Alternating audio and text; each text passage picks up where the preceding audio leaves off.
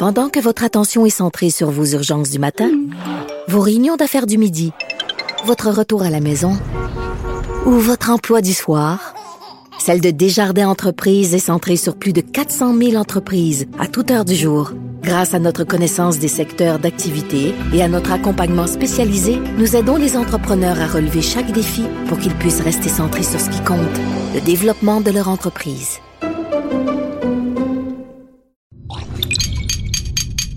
Cube Radio.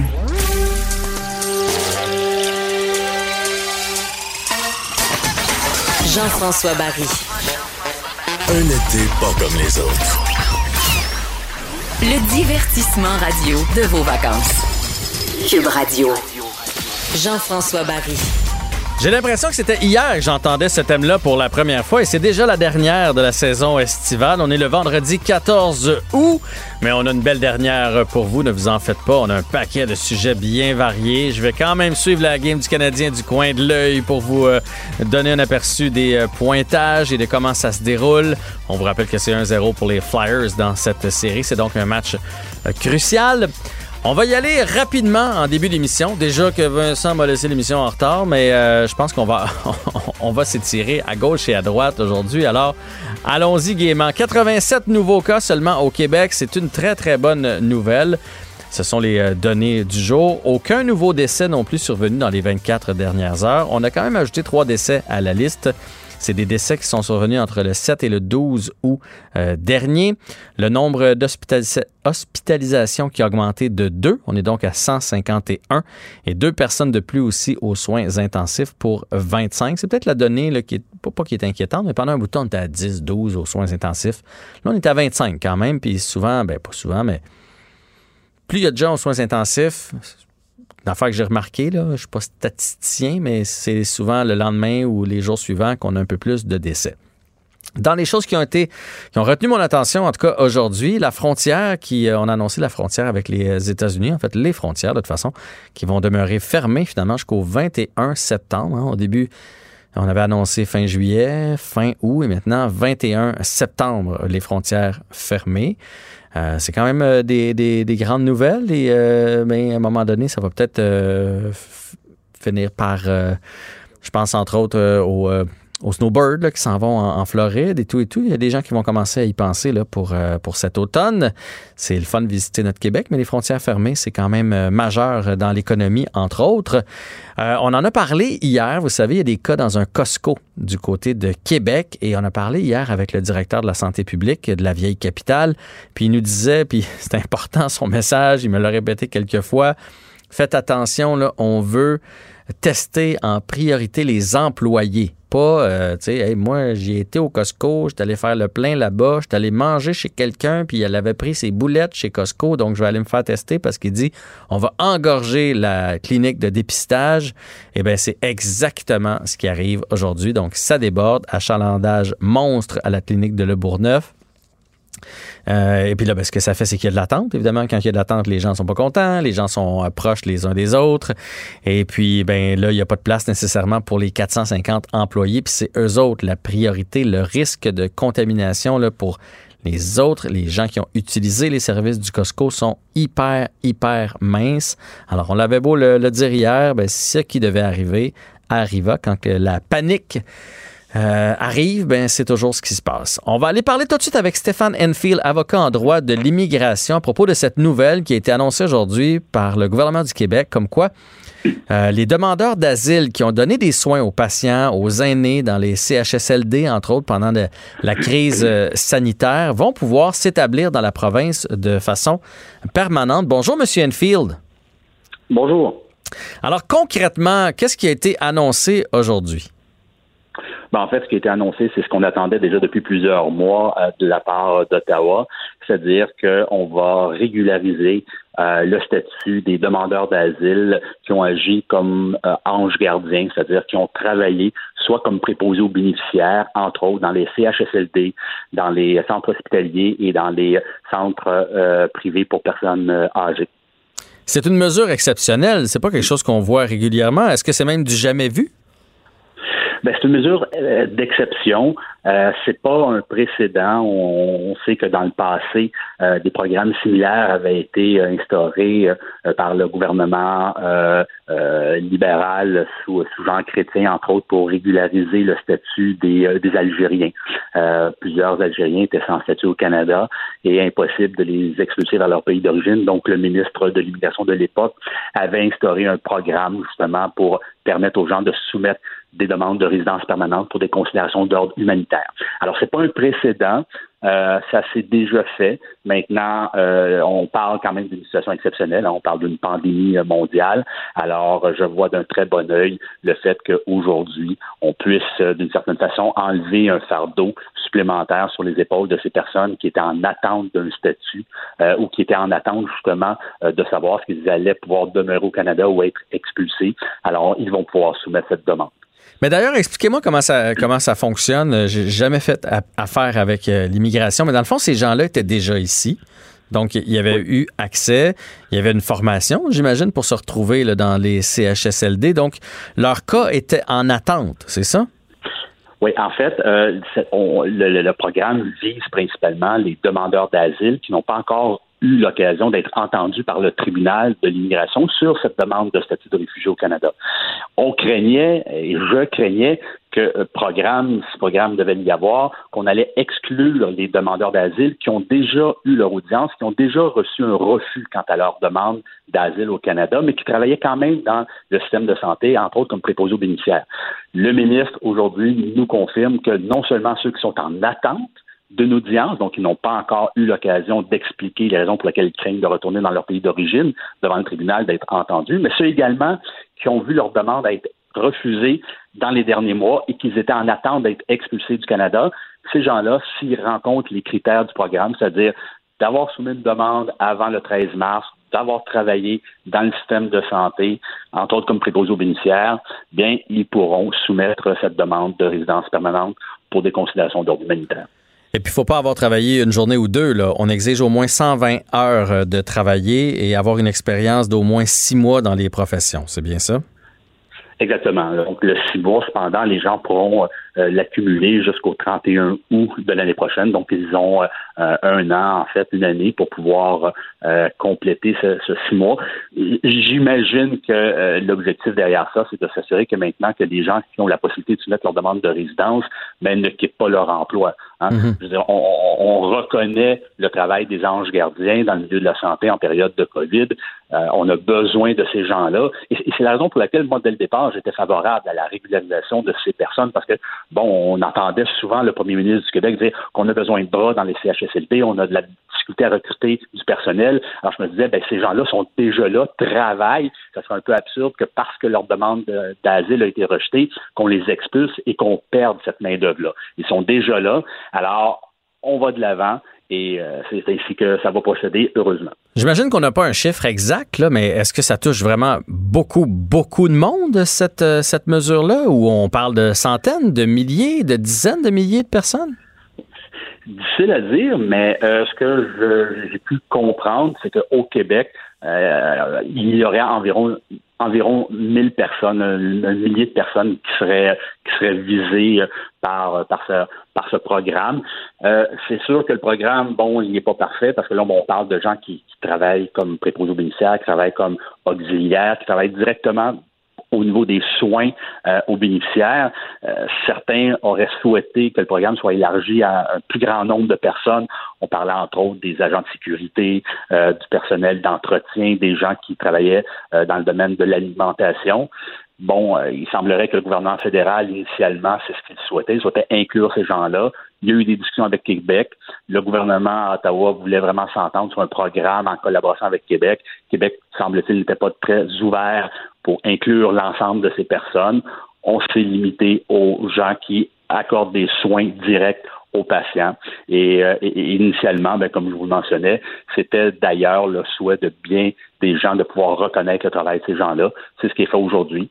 Je le dis, je le répète, le programme n'est pas parfait, mais quand même, il faut quand même euh, reconnaître ce qui est fait aujourd'hui et le saluer et il n'y avait rien qui obligeait les gouvernements de toute façon à créer ce programme-là. Ils l'ont fait, ben tant mieux, on pourra à ce moment-là même peut-être le bonifier éventuellement, mais au moins plusieurs personnes, plusieurs centaines de personnes auront l'occasion de soumettre leurs demandes de demeurer au Canada avec leur famille, faire même venir les enfants et les euh, conjoints et conjointes qui étaient à l'extérieur du Canada. Donc, toute cette famille-là va pouvoir maintenant être réunie. Oui, oui, puis écoutez, euh, il y a toujours des gens qui sont contre l'immigration, là, mais dans ce cas-ci, c'est des gens qui se sont salis les mains, qui ont fait les jobs qu'on voulait pas faire, qui sont allés donner un coup de main dans les zones, dans les zones chaudes. Alors, euh, ils ont, elles ont mérité grandement euh, qu'on les accueille chez nous, mais de façon générale, pourquoi c'est toujours si compliqué lorsque vient le temps? des gens qui veulent vraiment travailler puis s'intégrer dans le système, pourquoi c'est si difficile réussir à être résident? Ah, c'est une excellente question. Vous savez, les, les règles pour immigrer euh, sont de plus en plus difficiles, de plus en plus compliquées. Euh, on, restreint de plus en plus l'accessibilité, justement, et l'accès au territoire canadien et au territoire québécois. On l'a vu hein, au cours des, des, deux dernières années, les programmes qui ont été instaurés à Québec pour diminuer, entre autres, les seuils d'immigration.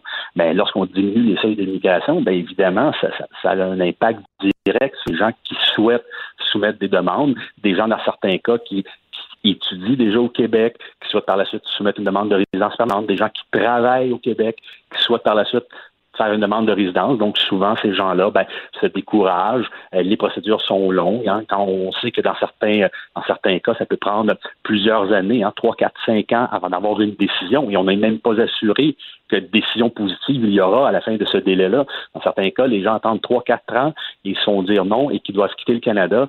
Dans bien des cas, ces gens-là parlent français, se sont intégrés, ont travaillé, mhm. ont bâti une famille, les enfants vont à l'école, sont scolarisés. Bref, euh, c'est ce qu'on craignait pour, euh, si on revient aux anges gardiens, c'est ce qu'on craignait pour ces gens-là. Mais là, au moins, on va pouvoir, bon, euh, sauver une partie des, des travailleurs essentiels.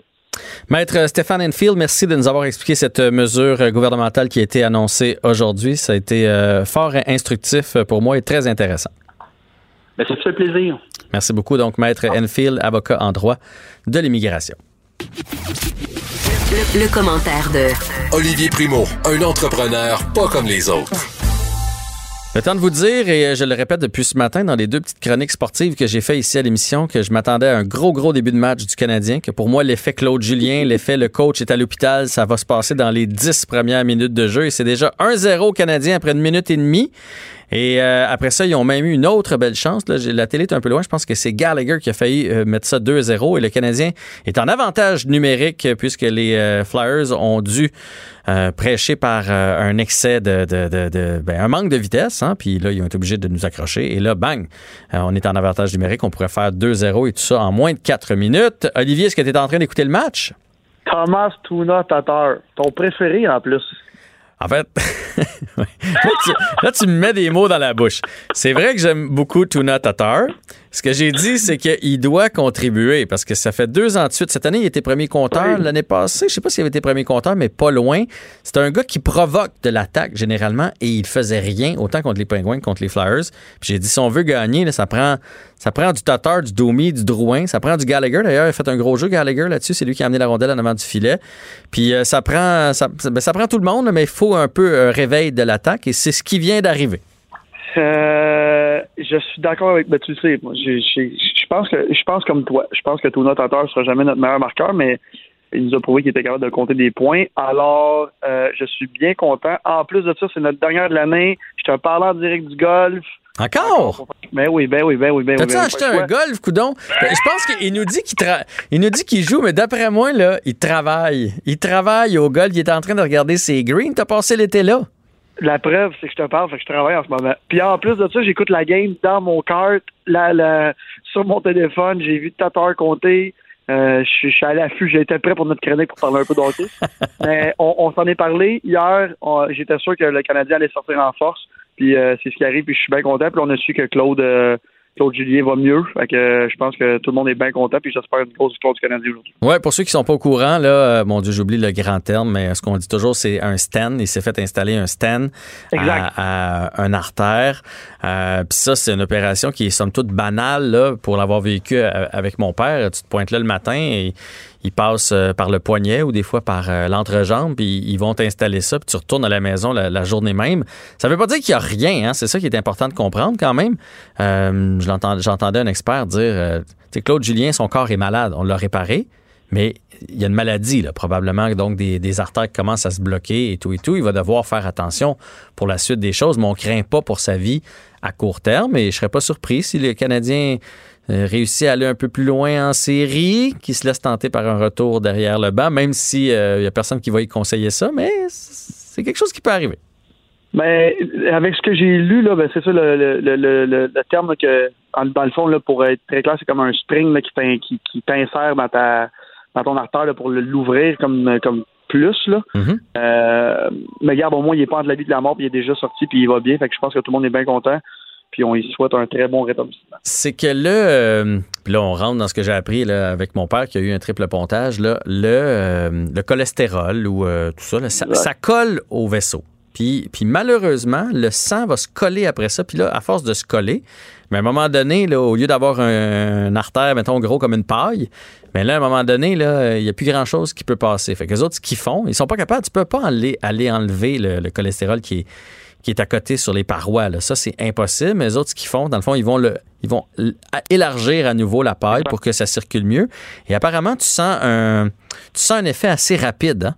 Euh, parce que veut pas quand ça circule mieux, au lieu de te sentir plus faible parce que tu sors de l'hôpital, tu te sens plus en forme parce que il y a plus de sang qui sera dans ton cœur. Mais mon, mon oncle a eu ça et le problème de ça. Et regarde, moi j'ai 34 ans, je fais déjà du cholestérol, fait qu'il faut vraiment que je fasse attention à ce que je mange et ce que je bois. Beach day, euh, every day, c'est ça que ça fait. exactement. euh, je suis pas quelqu'un qui boit beaucoup parce que c'est héréditaire dans ma famille. Et mon oncle a eu le même truc que Claude Julien. Et le problème de ça, c'est que un mois après, tu te sens vraiment plus en forme et tu peux retomber dans tes mauvaises habitudes parce que mm -hmm. va mieux, mais parce que j'espère que Julien euh, va pas faire ça, puis il va revenir en arrière du puis il va nous faire gagner. Parce que là, je sais pas si tu écoutes la TV, mais là, je regarde sur le, téléphone à mon ami, puis on a encore une, une, bonne, une bonne chance de marquer. Je pense que le Canadien va, va écraser euh, Philadelphie aujourd'hui. Ah ouais, hein? ouais, ouais, un, au moins un 3-0, 3-1, une bonne, bonne game. On va faire du bien. Ben, j'irai, j'irai avec ça aussi. Ça va mettre la série 1 à 1. On s'entend que si on l'échappe aujourd'hui, je dirais que les carottes sont cuites, là, parce qu'à 2-0, sans ton entraîneur en arrière du banc, parce que là, on a beau dire, j'ai entendu plein de monde dire, ça changera rien, Kirk Muller, euh, c'est la même stratégie. Oui, je comprends, là, mais l'entraîneur, ça demeure l'entraîneur, c'est lui qui décide qui, envoie sa glace, qui, fait quel match-up il fait, tout ça. Fait que c'est, arrêtez de me dire que ça change rien, On ne doit pas lui donner 5 millions par année pour le fun à Claude Julien, là. Fait que oui, il y a une petite différence, puis à 2-0, c'est là que tu as besoin de ton, euh, du, capitaine du bateau, puis là, il n'est pas là, le capitaine du bateau, Quoique Captain Kurt est un très bon euh, remplaçant, je pense, puis les joueurs ont beaucoup de respect. Puis on n'en parle pas assez souvent de nos assistants coach. On a toute un, toute un, une équipe d'assistants coach à Montréal. Euh, puis je, t'en ai parlé souvent. je ne suis pas un grand fan de Claude Julien, mais écoute, Kurt Murder, tu peux pas pas l'aimer. Je veux dire, il a tellement eu le, le, CH euh, tatoué, puis il l'a encore. Fait que je pense que les, joueurs doivent être, être bien contents pour jouer, de jouer pour lui en, ce moment. Puis il a dû faire tout un speech de motivation aujourd'hui. Je suis pas inquiète pas tout pour pour Kurt Mulder puis le Canadien. Ah, moi, je suis sûr que ça va sortir. Je suis certain que Claude Julien a fait quelque chose. Je suis certain qu'il a envoyé un mot, qu'il a, a, enregistré une vidéo euh, euh, avec son téléphone. Ça, ça, ça, se peut pas que, surtout si ça a l'air qu'il est quand même assez en forme, là, je peux pas croire qu'il a laissé sa gang euh, dans le vestiaire à s'arranger entre eux autres. Je suis certain qu'il y a eu un petit quelque chose. Exact, on s'en est parlé hier, je suis pas mal sûr que c'était Bon, ben laissons le match du Canadien. De toute façon, je vais en reparler tantôt. On va faire un résumé de la première période avec Jean-Philippe Bertrand de TVA Sport. Parlons à la place euh, du fait qu'on pourrait éventuellement aller dans des dépanneurs et qu'il n'y aurait plus personne pour nous servir dans le dépanneur. Exactement. Ben, c'est déjà commencé là, dans, plusieurs euh, épiceries, grandes surfaces, Walmart de ce monde. Euh, c'était beaucoup plus dans les grandes villes, dans les centres-villes des grandes villes surtout. Parce que euh, dans le fond, toute cette technologie-là a été inventée, premièrement, oui, pour couper des coûts à l'époque, mais de plus en plus, c'est parce qu'on a de la misère à trouver des, euh, des employés qui veulent venir travailler en grande surface. Je vais prendre encore un exemple. Euh, notre IGA à Saint-Rémy, on est dans, vraiment en campagne et on vient de finir une petite rénovation et on a mis quatre caisses libre-service. Mm-hmm. Et quand on a commencé à installer ça, il y a beaucoup de clients qui se sont plaints. On va perdre notre service à la clientèle, ça n'a pas de bon sens. Euh, et nous, on l'a fait, oui, pour économiser des coûts à long terme, mais c'était surtout parce que c'est très compliqué maintenant de trouver des, employés. Euh, et là, c'est drôle, hein? Ça fait trois semaines et demie que nos caisses sont euh, fonctionnelles et il y a des line-up à ces caisses-là. Et la semaine passée, j'ai ben, vu ça va, ça va plus vite. Une fois qu'on l'a essayé, tu te rends compte que ça va plus vite. Exactement, exactement. Ça va plus vite. Puis j'ai une de mes amis que j'ai croisé la semaine passée dans mon épicerie, puis là, je lui demande, j'écoute, pourquoi tu vas, tu vas à cette caisse-là? Elle dit, j'ai pas le goût de parler à personne. Et directement. Ça a été clair, net et précis. Elle dit, moi, me faire emballer ma commande, j'ai pas besoin de ça. Euh, comme, je veux pas le contact humain. Moi, je m'en viens ici. J'adore faire mon épicerie. Je suis dans ma petite bulle. Je veux aller payer mes, mes trucs à la caisse. Là, c'est sûr que dans une épicerie, il y a beaucoup d'autres employés.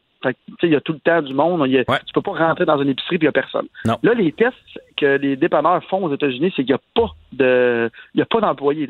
y, il y a plusieurs tests qui vont se faire sans employés. Ça existe déjà en Europe. Fait que là, c'est marqué partout. Là, vous êtes euh, filmé et, euh, et peu importe.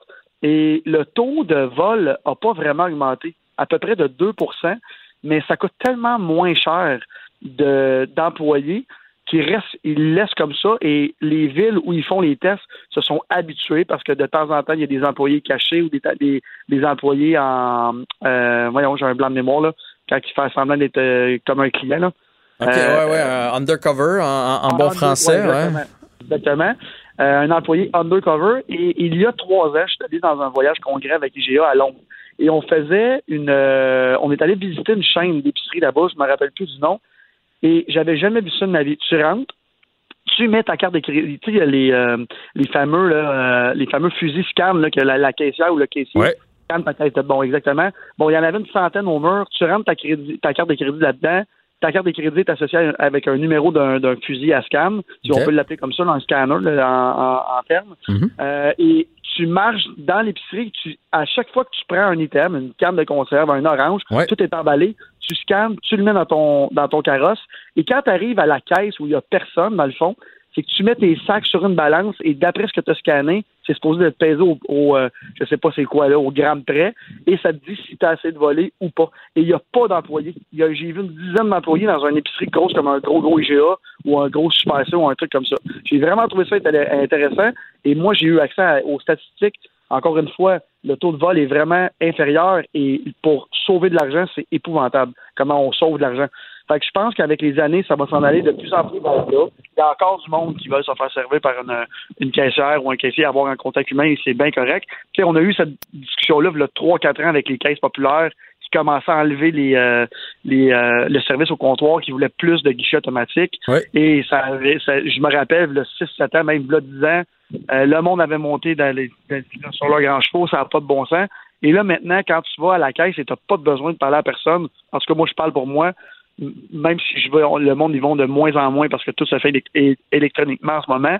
Je je pense que le service à la clientèle, à part pour trouver quelque chose dans une allée, dans une allée ou peu importe, je pense que ça va disparaître tranquillement, pas vite. Et tu sais, les fameux mets préparés, il y a 10-15 ans, quand ça a commencé, la grosse mode de ça, tout le monde disait, ben non, on veut se faire à, manger, tout ça. Et les mets préparés, Jean-François, dans une épicerie en ce moment, c'est plus de 40% alors, tu sais, ça monte tranquillement, pas vite. Fait que là, j'en, vois, j'en ai vu beaucoup, là, des commentaires de personnes qui disaient, ça n'a pas de bon sens, on veut un service à la clientèle.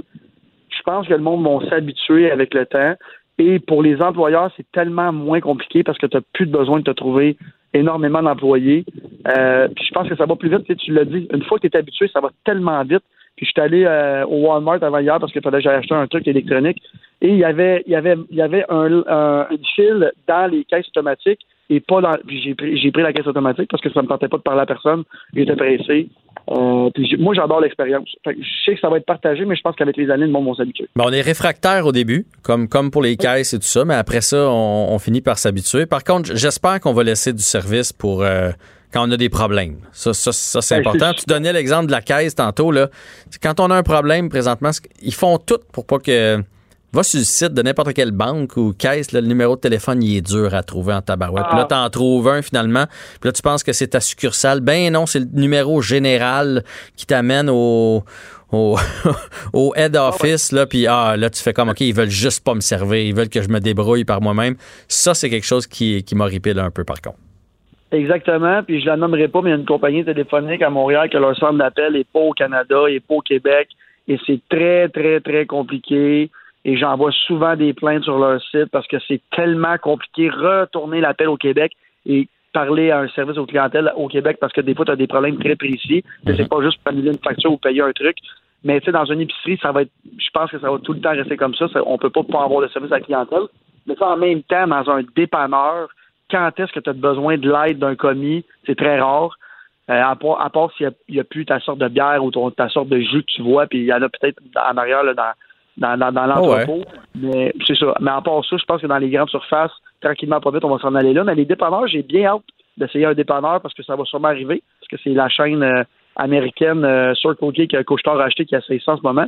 Fait que ça va sûrement arriver au Québec ou au Canada bientôt. J'ai hâte d'essayer ça. Ouais, ça va quand même être spécial la première fois qu'on rentre dans un dépanneur puis qu'il n'y a personne. Personne, personne. Ben, ça- on va chercher le commis, me donner la clé des toilettes en maudit. En passant, c'est 2-0. Un but de Kéké. Ah bon, enfin, Kéké. Mais tu sais, on, on parle de ça, mais ils n'auront pas le choix quand même d'avoir un commis parce qu'en même temps, si tu vas acheter de l'alcool, je sais pas comment ça va fonctionner, va-tu falloir que tu scannes ton permis de Mm. conduire ou peu importe, Mhm. parce que ça va être en forme, mais c'est pour ça que là, c'est en, en test, parce que tu sais, dans un IGO, dans un Walmart, euh, peu importe la chaîne qui ont une- des caisses automatiques, il y a tout le temps une personne attirée à toutes les tailles, si jamais un problème, elle vient te voir, puis tu sais, elle te débarre ça, ou c'est une trop grosse transaction, peu importe. Mais j'ai j'ai- j'ai quand même hâte d'essayer ça, je vais dire comme ça, ça va être spécial. En deux minutes, euh, je, veux avoir ton, opinion sur la, frontière qui va rester fermée jusqu'au 21 septembre.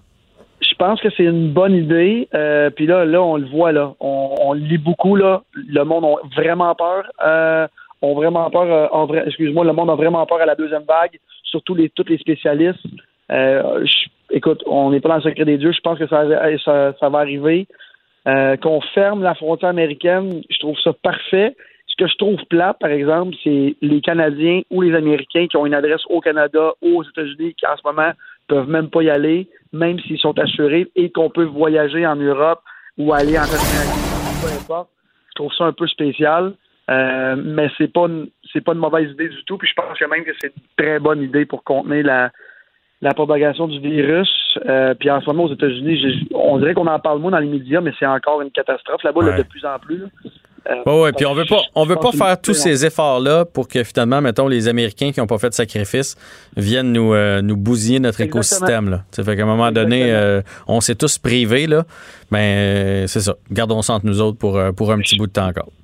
je pensais quand même qu'il allait ouvrir les frontières pour ceux qui ont des propriétés aux États-Unis ou peu importe, là, vice-versa.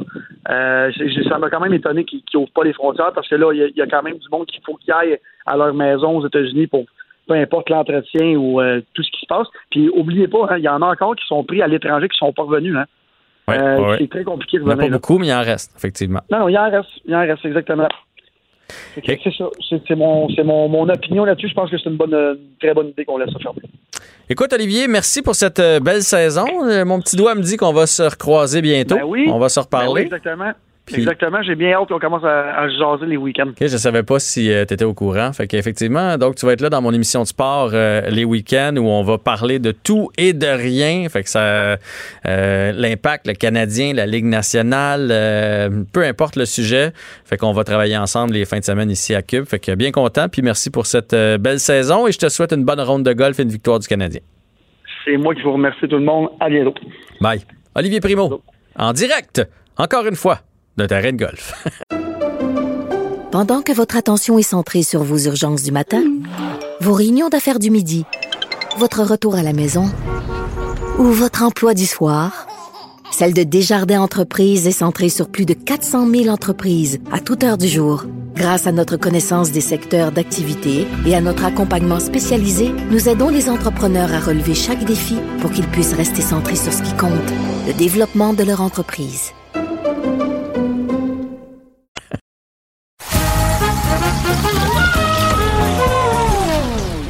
Ben non, il n'y a pas de quiz. Mais Jean-François vous donne quand même les réponses à vos questions.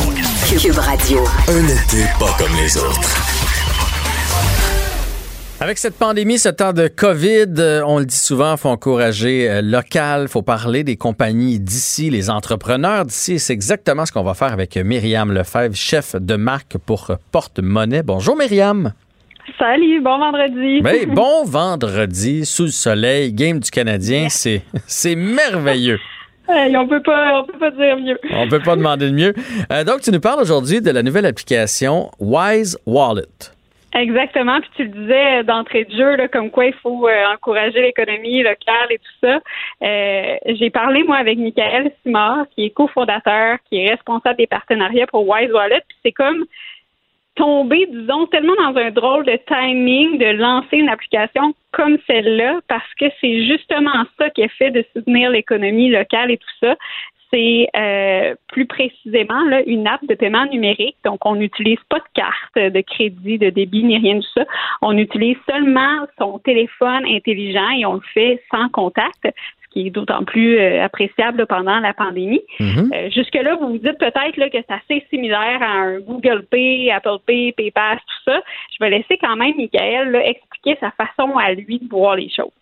C'est vraiment, euh, majoritairement, c'est seulement les grosses compagnies qui ont accès à ça. On parle de Google Pay, Apple Pay. Un des plus gros fournisseurs de paiement aux États-Unis, euh, c'est même c'est Starbucks avec son application intégrée. Euh, puis, ce qui, ce qui est dommage, c'est que souvent, ces, ces grosses compagnies-là réussissent au détriment des plus petites. Donc, ils viennent, autrement dit, tout accaparer le volume de transactions. Et en fait, on, on va faire l'inverse. On va vraiment construire notre force pour la complémentarité des commerçants locaux qu'on va tisser avec nous. OK. Fait que ici, mettons, euh, au Québec, là, quel genre de, de commerçant va avoir ça? Ouais. Ben, c'est toutes sortes de commerçants. En fait, lui, il est basé, il a parti ça dans la ville de Québec, c'est sa ville, mais ça rejoint toutes sortes de, de, de, de commerçants. Donc, on parle de café, de boulangerie, des épiceries de quartier, des boutiques, des services de coiffure, esthétisme et tout ça. Tout ce qui est local, bref. Puis le but, c'est de créer un réseau de commerçants locaux. Puis même l'application, là, les met super bien en valeur. Là, donc, ça permet euh, même aussi de découvrir des nouveaux commerçants en allant sur l'application. Maintenant, comment l'utiliser, ça, je vous laisse entendre Michael euh, là-dessus. Il va s'inscrire en moins de deux petites minutes, va ajouter donc sa carte de crédit. Donc, bien important de spécifier qu'on ne conserve pas les données de carte de crédit. Ces données-là sont sécurisées, encryptées auprès d'un processeur de paiement comme, quand vous faites un, quand vous faites un achat en ligne, par exemple. Et suite à ça, donc l'utilisateur va pouvoir ouvrir son application, va pouvoir visualiser les commerçants locaux à proximité de lui, il va être invité à aller sur place, soit par exemple pour prendre un repas pour emporter ou encore rester sur place consommer, ça peut être dans un café, boutique, restaurant. Et au moment de payer, donc quand la- le caissier ou la caissière va lui demander de quelle façon vous voulez payer, il va répondre je vais payer avec Wise Wallet.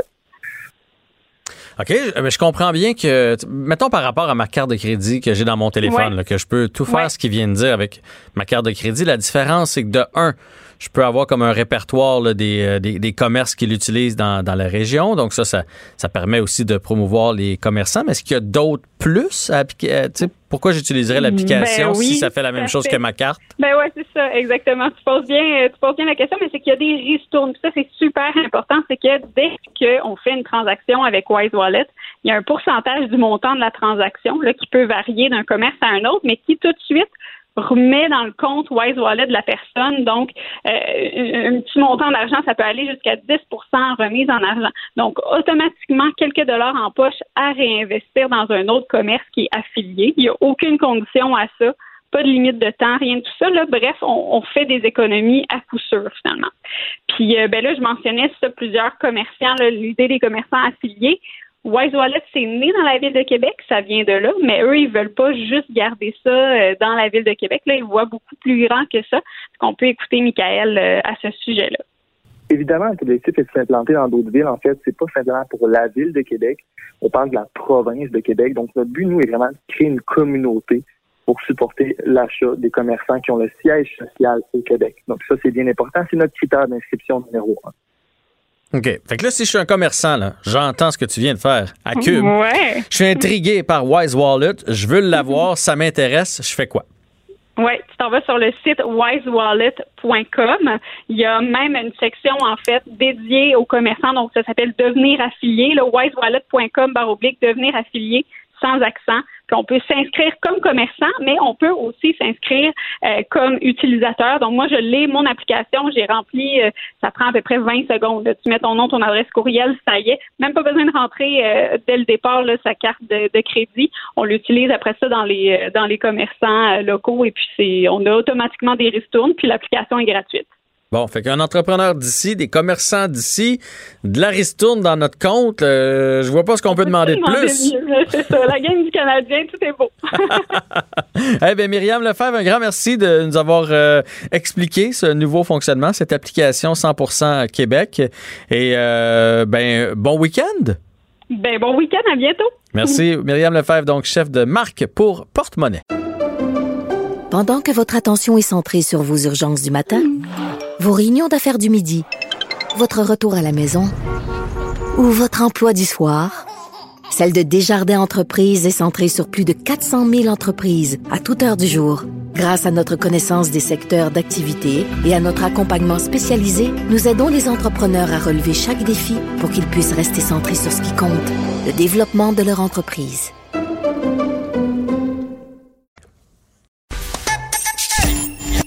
Jean-François Barry. Entendez aujourd'hui les sujets de demain. Cube Radio. Je vous avais dit au, début de l'émission qu'on allait vous tenir au courant de ce qui se passe euh, dans le match canadien Flyers. évidemment, moi, je le regarde du coin de l'œil. Je peux pas analyser la rencontre comme telle. Je peux vous dire que c'est 2 à 0, fin de première période. Il reste 7 secondes et les Flyers viennent d'attraper une pénalité. Le Canadien est sorti fort, mais il y a quelqu'un. On avait un espion. On avait nos yeux. Jean-Philippe Bertrand qui, lui, a regardé la première période. Il va pouvoir nous en dire plus. Salut, Jean-Philippe. Salut, Jeff. Moi, j'avais dit tout au long de la journée, euh, dans les commentaires sportifs que je fais ici, que les dix premières minutes, le Canadien allait sortir très fort. Je pense qu'à un moment donné, l'effet Claude Julien va s'estomper. Là, on, peut donner, euh, on peut donner un gros coup, mais à un moment donné, là, ça finit par tomber. Et c'est ce qui est arrivé. Hein. Le Canadien a l'air d'être sorti fort, d'avoir eu pratiquement plus de belles chances de marquer en première période que dans tout le premier match. Ben, ils t'ont donné raison. En 62 secondes, euh, c'est tout ce que ça a pris pour que Thomas Tatar marque son euh, premier but des euh, séries éliminatoires. on a beaucoup critiqué au cours des, des derniers jours. Là, on disait que c'était l'un des joueurs qui, qui, qui, devait en donner plus et qu'on n'avait pas vu beaucoup le temps dans, le premier match contre les Flyers que, que lors de la série face aux Pingouins. Alors, 62 secondes plus tard, ben, il marquait. un peu plus tard dans la période, Max Domi, qui récolte une première mention d'aide, s'est fait complice en compagnie de Jonathan Drouin euh, du but de Yasperi Kotkaniemi, qui a marqué un but euh, comme il nous en a habitué depuis le début des séries, c'est-à-dire euh, un but au pic et à l'appel dans, dans l'enclave et s'est emparé du d'une rondelle libre pour faire 2 à 0. tu parlais de, la punition Flyers. Là. Il y a Max Domi qui, qui venait tout juste de s'échapper. Alors, il a forcé cette pénalité-là. Alors, c'est une bonne première période pour le Canadien. Et ce qui est le fun, c'est que les, les joueurs qui devaient en donner plus en ont donné plus. Je t'ai parlé de Drouin, je t'ai parlé de Tatar, je t'ai parlé de Domi. Est-ce que je me trompe sur les chances de marquer? Ah ben, je viens de voir, là, on voit les, résultats des, des, lancés. 16 lancés par le Canadien contre 6. Fait que donc, j'avais pas la berlue de ce que j'ai vu. Le Canadien a passé beaucoup de temps autour du euh, gardien euh, Carter Hart des Flyers de Philadelphie. Oui, tout à fait. Euh, et, tu, tu, parlais de l'effet Claude, Claude Julien. Là. Euh, moi, tu as raison là-dessus. Peut-être que dans, deux matchs, dans trois matchs, si le Canadien devait passer les Flyers, je me l'élément motivation de on sort fort pour notre coach euh, va peut-être s'estomper, comme tu l'as mentionné, mais, mais c'est sûr que les gars aujourd'hui se sont ralliés pour, euh, pour leur entraîneur. Puis, je veux rien enlever au travail de, de, Claude Julien, qui, est un, qui est un bon entraîneur, mais je pense qu'on est capable de s'en tirer je pense qu'on est capable de plus s'en tirer sans Claude Julien que si le Canadien, par exemple, était euh, démuni de, de Carey Price. Tu sais. Euh, on dit, écoute, il y avait quatre, quatre entraîneurs derrière le banc. Tu sais, avais Claude, tu avais Kurt, tu avais Dominique Duchamp, tu avais euh, Luke Richardson, plus Stéphane White qui est en haut dans les estrades. Alors, euh, tu sais, ça faisait bien les entraîneurs. Alors, je pense qu'à court terme, on est capable de se débrouiller sans, sans Claude. Puis, tant mieux si les gars ont trouvé le, le, la force de caractère pour, euh, pour, pour, pour, faire ça pour leur coach. Oui, oui, puis ça peut être une motivation. Prenons juste par exemple l'année passée, tu te souviens des Hurricanes de la Caroline, le, ils avaient mis leur espèce de célébration là, à la fin des matchs, puis ils avaient dit on va être proche de nos fans. Puis il y avait décidé, eux autres, qu'ils allaient se passer de quoi en Caroline l'année passée. Puis finalement, ça les a soufflés. Oui, après ça, il faut que tu la mettes dedans, puis il faut que tu aies du talent.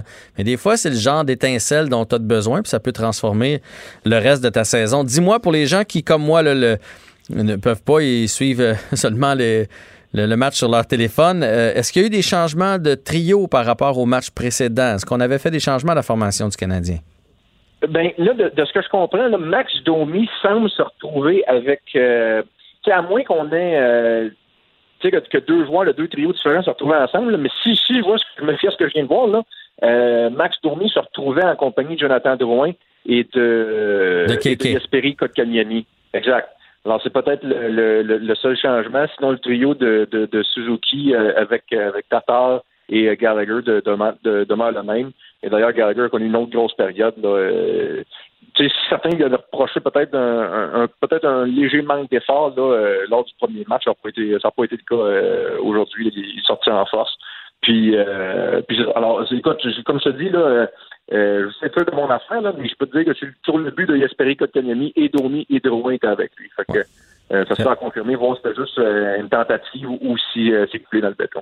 Ben, tu vois, moi, pas que j'ai reproché des trucs à Gallagher, mais veut, veut pas, il fallait qu'il produise. Je veux dire, c'est un marqueur de 30 buts par année. Tu arrives en série, tu as besoin de buts une fois de temps en temps. Même chose pour Domi, pour euh, Drouin, pour Armia aussi, ça serait le fun d'avoir des nouvelles de lui. Pour Tatar qui a marqué. C'est pas juste, tu sais, c'est pas juste pour chialer pour chialer. C'est qu'à un moment donné, tu as un rôle dans ton équipe. Tu sais, Dano, son rôle, c'est de gagner des mises en jeu, de tuer les avantages numériques, de surveiller le gros trio adverse. Parfait. Si toi, ton rôle, c'est de créer de l'offensive. Moi, je parle pas juste de la mettre dedans, mais créer de l'offensive. Moi, je, moi, je suis un gars qui croit beaucoup au momentum.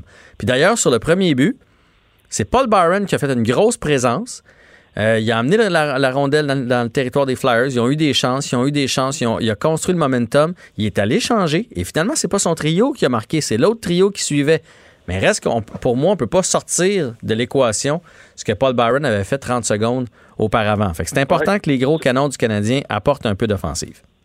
C'est une bonne observation. Puis si on a un qui connaît des bonnes séries, on, on s'entend pour dire que les, les deux dernières saisons n'ont pas été évidentes pour, euh, pour Paul Byron. Euh, rappelle-toi la, la promotion cérébrale suite au combat contre Mackenzie Weger. Puis, euh, écoute, bien ben des blessures, là, mais honnêtement, cette année, là, il est très impressionnant en série, en séries éliminatoires. Puis, tu fais bien de, de mentionner ce, ce, cette fin de présence symbolique qui a mené au, premier but du, du Canadien. Donc, ben, je trouve qu'on n'en parle pas assez de Paul Byron. Euh, on a trouvé des, héros obscurs un peu dans la série contre les Pingouins, mais pour moi, là, Paul Byron est un élément, clé du Canadien. On peut le mettre à toutes les sauces. Sa vitesse fait reculer les défenseurs adverses. Puis moi, je l'ai dit à un paquet d'amis, si Nick Crosby, là, il aurait aimé ça l'avoir sur sa troisième ligne, euh, Paul Byron, à la place de ses vieilles jambes. Un peu de vitesse, ça aurait fait du bien aux, Pingouins. Puis tu parles de, toutes les sauces à laquelle on sert de, Paul Byron. Là. Euh, Dieu sait que que l'infériorité numérique du Canadien a été euh, a fait la job dans la série contre les Pingouins. Euh, tu sais que Paul a été, extraordinaire là-dedans dans ces fonctions-là, là, tout comme un Suzuki, euh, tout comme un Philippe Dano, là, les, les monos, ils n'étaient pas au banc des, des, des, punitions. Fait que non, Paul, euh, Paul Byron, puis tu sais, c'est le fun parce que c'est un, un adjoint, c'est un assistant, puis puis les, sans dire qu'il n'avait pas donné raison à ses patrons de donner la lettre au cours des deux dernières années, les, les, les blessures l'ont vraiment ralenti. On fait de lui, sans dire un joueur marginal, là, mais on tendait à, à, l'oublier. Je suis content de voir que, que Byron en donne plus. Euh, moi, celui que j'ai hâte de voir, c'est Joe Lamia. C'est à peu près le seul mhm. qui ne s'est pas réveillé ou qui nous a rien montré. Là. Ceux, ceux qui ont connu des matchs difficiles sont revenus. Euh, je t'ai parlé de Tatar tantôt. Euh, Tony me semble beaucoup plus euh, impliqué euh, aujourd'hui. Jonathan Drouin, ben, il a chercher une mention d'aide, avait quand même marqué dans la série face, face aux Pingouins. Alors, le, seul là, dont, le réveil matin ne me semble pas avoir encore sonné, c'est euh, Joel Armia. Alors, j'ai bien hâte de voir ce que, ce que Kurt Muller fera avec, euh, euh, avec celui-ci, ou s'il sera invité à, peut-être euh, euh, remanier ses, trios en fonction de, la relance de Armia. Surtout à 6 et 4, un attaquant de 6 et 4, on n'a pas beaucoup avec le Canadien, fait qu'on a besoin de sa présence. parlant de Kirk Muller, est-ce que, tu sais, il a déjà été entraîneur, mais avec les Hurricanes de la Caroline, il y a déjà un bon moment. Est-ce qu'il a paru rouillé? Est-ce qu'il y a eu de la confusion, des changements de trio mal faits? six joueurs sur la patinoire? il n'y a pas eu de punition dedans. oui, ben c'est ça ce qui a été un problème pour Claude euh, dans la première ronde face, euh, face aux Pingouins. Mais non, je dis ça la blague. Puis tu sais, moi, tu sais, encore une fois, là, je, je veux rien enlever au travail de Claude, mais tu sais, je pense, je pense que le Canadien n'est pas dans le trouble, même si celui-ci se repose euh, chez lui. Puis on, qu'on se comprenne bien, là, le, Canadien serait bien mieux avec Claude que sans Claude. ça, ça, on s'entend. Mais tu sais, Kirk, t'as quasiment un entraîneur de trop, parce que tu sais, t'as Claude Julien qui est l'entraîneur-chef, T'as mm-hmm. Kirk Muller, qui est l'entraîneur, ce qu'on appelle un entraîneur associé. Fait qu'un entraîneur associé, c'est, c'est, pas un entraîneur-chef, mais c'est plus qu'un entraîneur adjoint. Ouais. T'as un entraîneur adjoint avec Dominique Duchamp. T'as un coach des défenseurs en Luke Richardson. T'as un coach des gardiens en Stéphanois qui regarde le, match du jour de la galerie de presse, puis avec un, micro, un walkie-talkie, donne l'information aux gars sur le banc. Écoute, t'as quatre gars sur le banc, plus un gars perché en haut, ça te fait cinq entraîneurs. Fait que moi, des fois, je regardais les matchs, puis je me disais, écoute, puis je me suis même quasiment venu à me demander si c'est pour ça que le Canadien copait autant de punitions dedans. Il y a tellement de coachs sur le banc, tu sais plus qui écouter, tu sais plus dans quel sens regarder.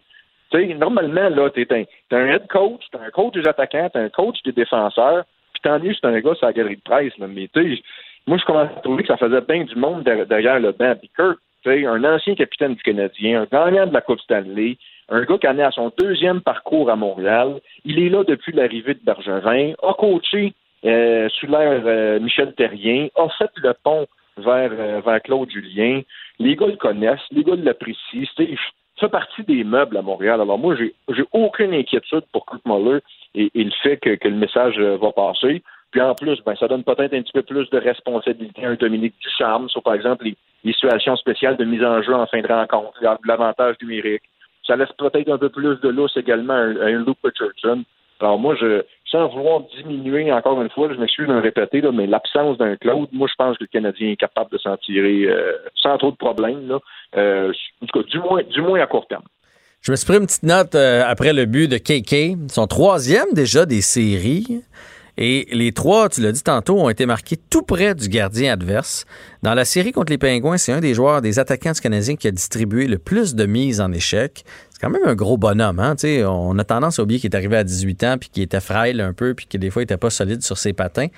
Euh, puis j'avais l'impression, moi... il a rajouté de la chair autour de l'os, parce que rappelle-toi, là, ça, sans dire que ça a fait scandale, quand il s'était présenté avec 15-20 livres de plus au camp d'entraînement, puis là, euh, le monde n'était pas content de son camp d'entraînement parce qu'il disait ah, il, a, acheté trop de muscles, il a ralenti. Il a ralenti. Rappelle-toi à, pareille date, a fait au mois d'août, euh, au mois d'août septembre dernier. Moi, ce que j'ai reproché, c'est qu'on dirait qu'il avait pris beaucoup de haut du corps. Il avait pris des pipes. Ça, ça paraît bien dans une camisole, mais il était toujours aussi mou sur ses jambes. Oui, oui, non, mais oui, l'observation. Euh, mais tu sais, peut-être parce qu'il est fait longiligne aussi. Là, il est fait, il est fait sur le long. Fait tu sais il n'y a pas à shape à Sidney Crosby, là, où est-ce qu'il y a des, écoute, des, Crosby, c'est des, des, des, bio, des troncs d'arbres qui remplacent des cuisses. Alors peut-être c'est, c'est la raison pour laquelle, mais, mais moi je pense, et je répète, que la pandémie a fait un, un bien énorme à, à Yasperi Kotkaniemi. Premièrement, son séjour à Laval, c'était somme toute bien déroulé là, avant qu'il subisse cette, blessure euh, à la rate. Et je pense que je pense que Joël Bouchard, il avait euh, il avait redonné de la confiance, puis il avait mis, il avait remis du plomb dans la tête, puis tu sais, il, il avait permis de se, de, de, de retrouver ses, euh, toute sa tête, toute sa tête au, hockey. La pandémie a, a il a peut-être permis de faire un bon ménage, sais, un, un, bon repos mental, puis de retrouver le goût à jouer au hockey. Parce que ça, des fois, là, on, on, on oublie ça. Là, mais maintenant, ça devient une job. Là, quand ça te tente moins, mais ça apparaît sur la glace aussi. Alors, peut-être qu'il a retrouvé pendant la pandémie le goût de jouer au hockey.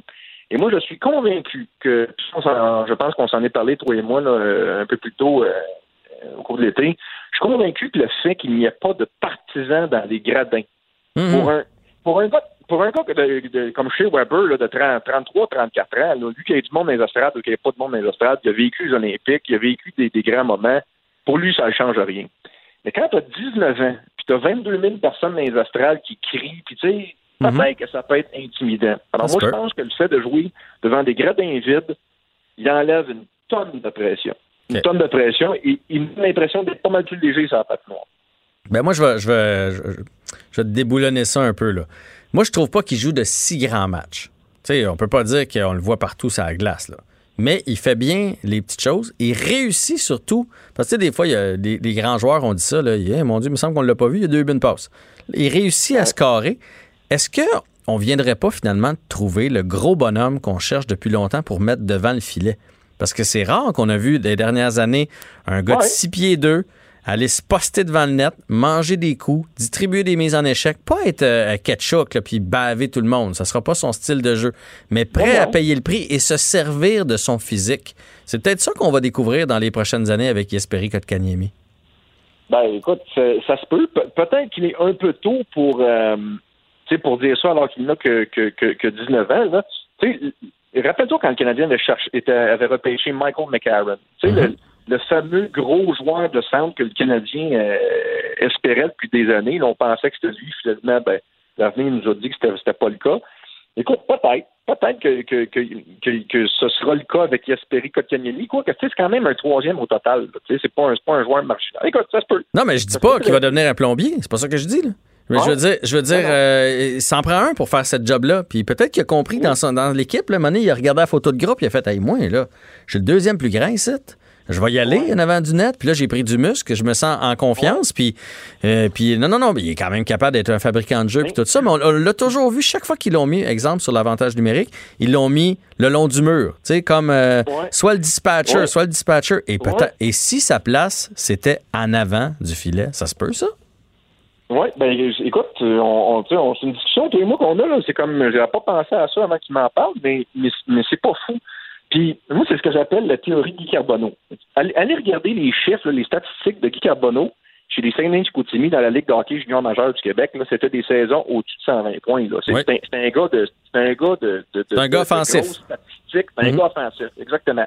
C'est arrivé dans la Ligue nationale de hockey en 80, 83, 84, au début des années 80, là, puis il essaie de marquer encore une fois des, saisons de 120 buts. Puis un moment donné, il a allumé, puis il a dit, voyons, ça ne marchera pas. Si je veux toffer, si je veux durer dans ce ligue-là, il faut que je me trouve une chaise qui va me permettre de perdurer dans le temps. Et c'est comme ça qu'il est devenu l'un des meilleurs attaquants à caractère défensif.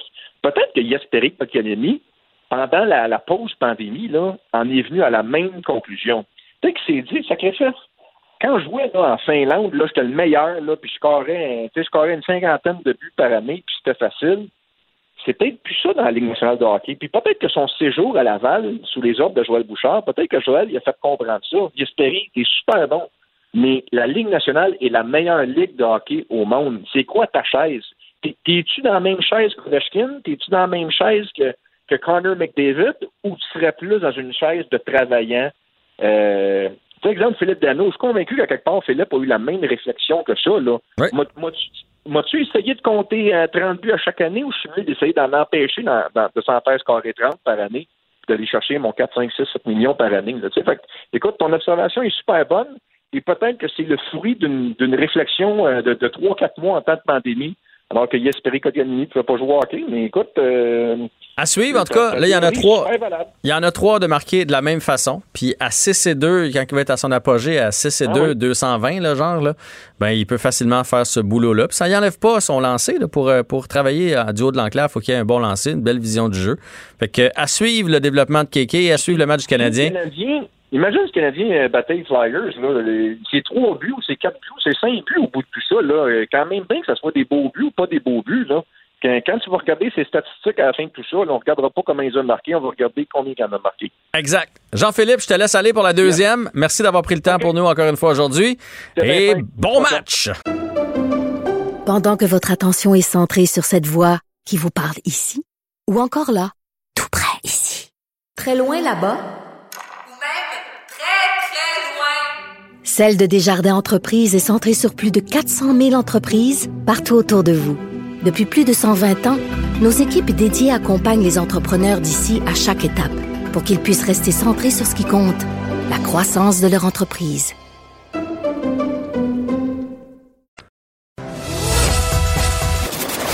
Jean-François Barry. Un retour à la maison aussi rafraîchissant que votre air climatisé dans le tapis. Radio. Un été pas comme les autres. Le, commentaire de Félix Séguin, un journaliste d'enquête pas comme les autres. Je sais pas si Félix est un fan de hockey, mais euh, je dois dire à nos auditeurs que, parce que je leur ai promis, le Canadien vient de faire 3-0 en avantage numérique, but de Thomas Tatar. Est-ce que tu es un fan de hockey, Félix? Mon Dieu, mon Dieu, mon Dieu, je suis. Sais-tu quoi? Écoute, là, là, tu entres dans un sujet, pour moi, qui est extrêmement délicat parce que je comprends rien au hockey.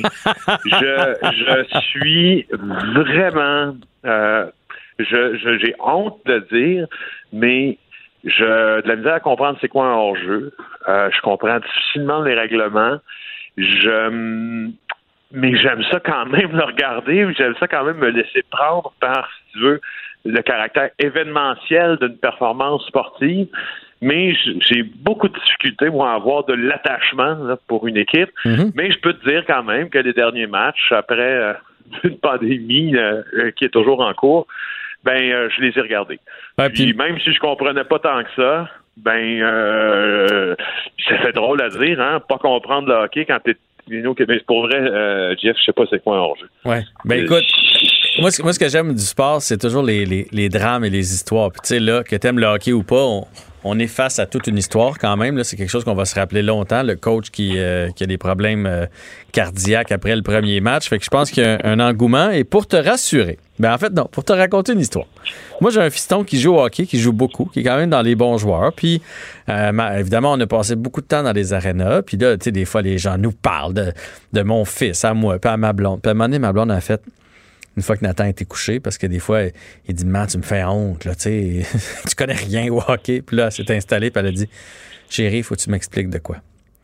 Elle dit Ça fait à peu près quoi? 300 games de hockey que je vois dans les arénas C'est quoi un hors-jeu? Peux-tu me dire pourquoi il siffle à ligne bleue?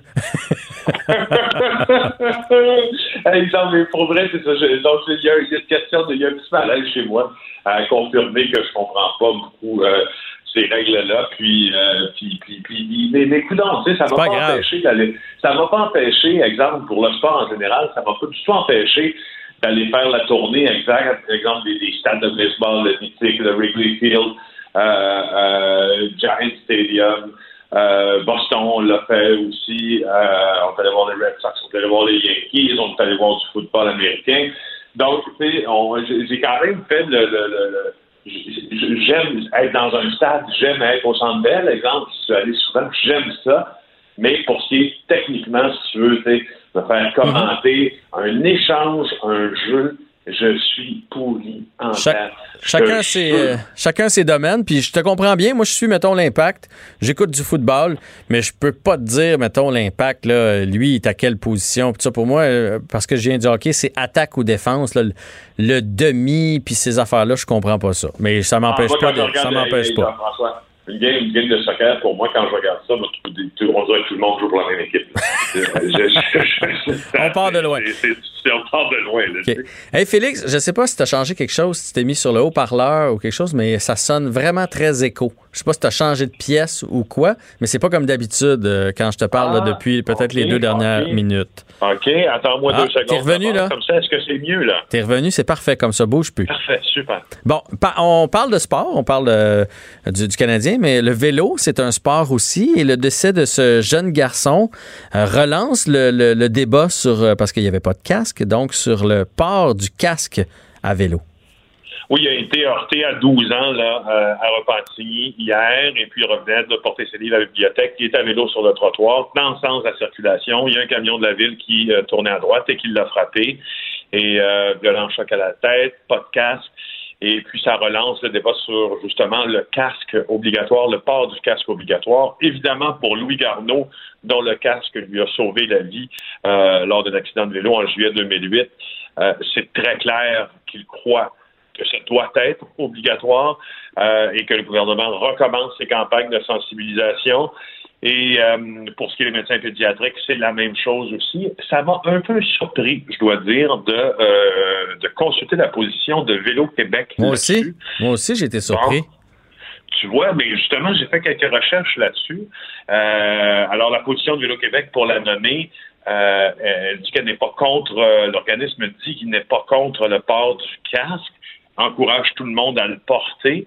Mais quand on parle d'une loi qui le rendrait obligatoire, on n'est pas d'accord. Ce sont les mots de Magali Brebonne, qui est chargée de programme pour euh, Vélo Québec. Puis ça, je me suis dit, mais pourquoi, en fait, j'ai pas eu la même réaction que toi. Je me dis, mais pourquoi ne pas rendre obligatoire quelque chose qui a à peu près beaucoup, beaucoup, 70% de chances de sauver la vie? Ben, il y a une raison à ça. Et euh, l'Institut national de santé publique, pas plus tard qu'en 2018, s'est penché là-dessus et regarde ses conclusions. L'ensemble des arguments présentés dans une étude de 200 pages quand même là, euh, incite à appliquer le principe de précaution qui amène euh, l'INSPQ, l'Institut national de santé publique, à recommander de ne pas rendre obligatoire le port du casque à vélo au Québec. Euh, alors, la position de la santé publique québécoise est en phase avec la position de Vélo-Québec et il y a dans l'argumentaire, pour ne pas rendre le port du casque obligatoire, celui de rendre les lieux où on peut faire du vélo mieux aménagés. Et donc, ça serait, il semble euh, moins accidentogène si on avait des meilleurs lieux pour faire du vélo que euh, les casques obligatoires. Tu vois, moi, c'est ça qui m'a surpris. Moi, je suis d'accord qu'il faut, il faut continuer de faire de la sensibilisation, mais l'obliger, je suis pas à l'aise avec ça non plus. Euh, Parce que ça, ça veut vraiment dire que si tu l'as pas, là, tu l'oublies ou ton kid s'emporte chez son ami pour avoir une amende ou quelque chose comme ça. Là, puis, fait que ça, je suis pas, suis pas à l'aise.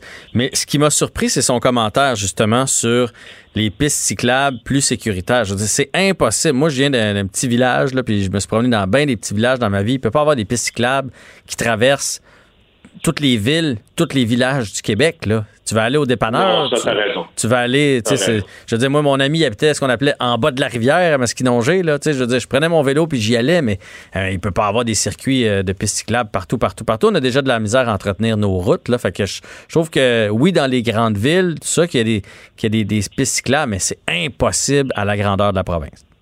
Ben, je comprends, euh, je comprends ta position. Moi, euh, je peux te raconter quelque chose qui m'est arrivé euh, cet été. Non, en fait, c'est ce printemps.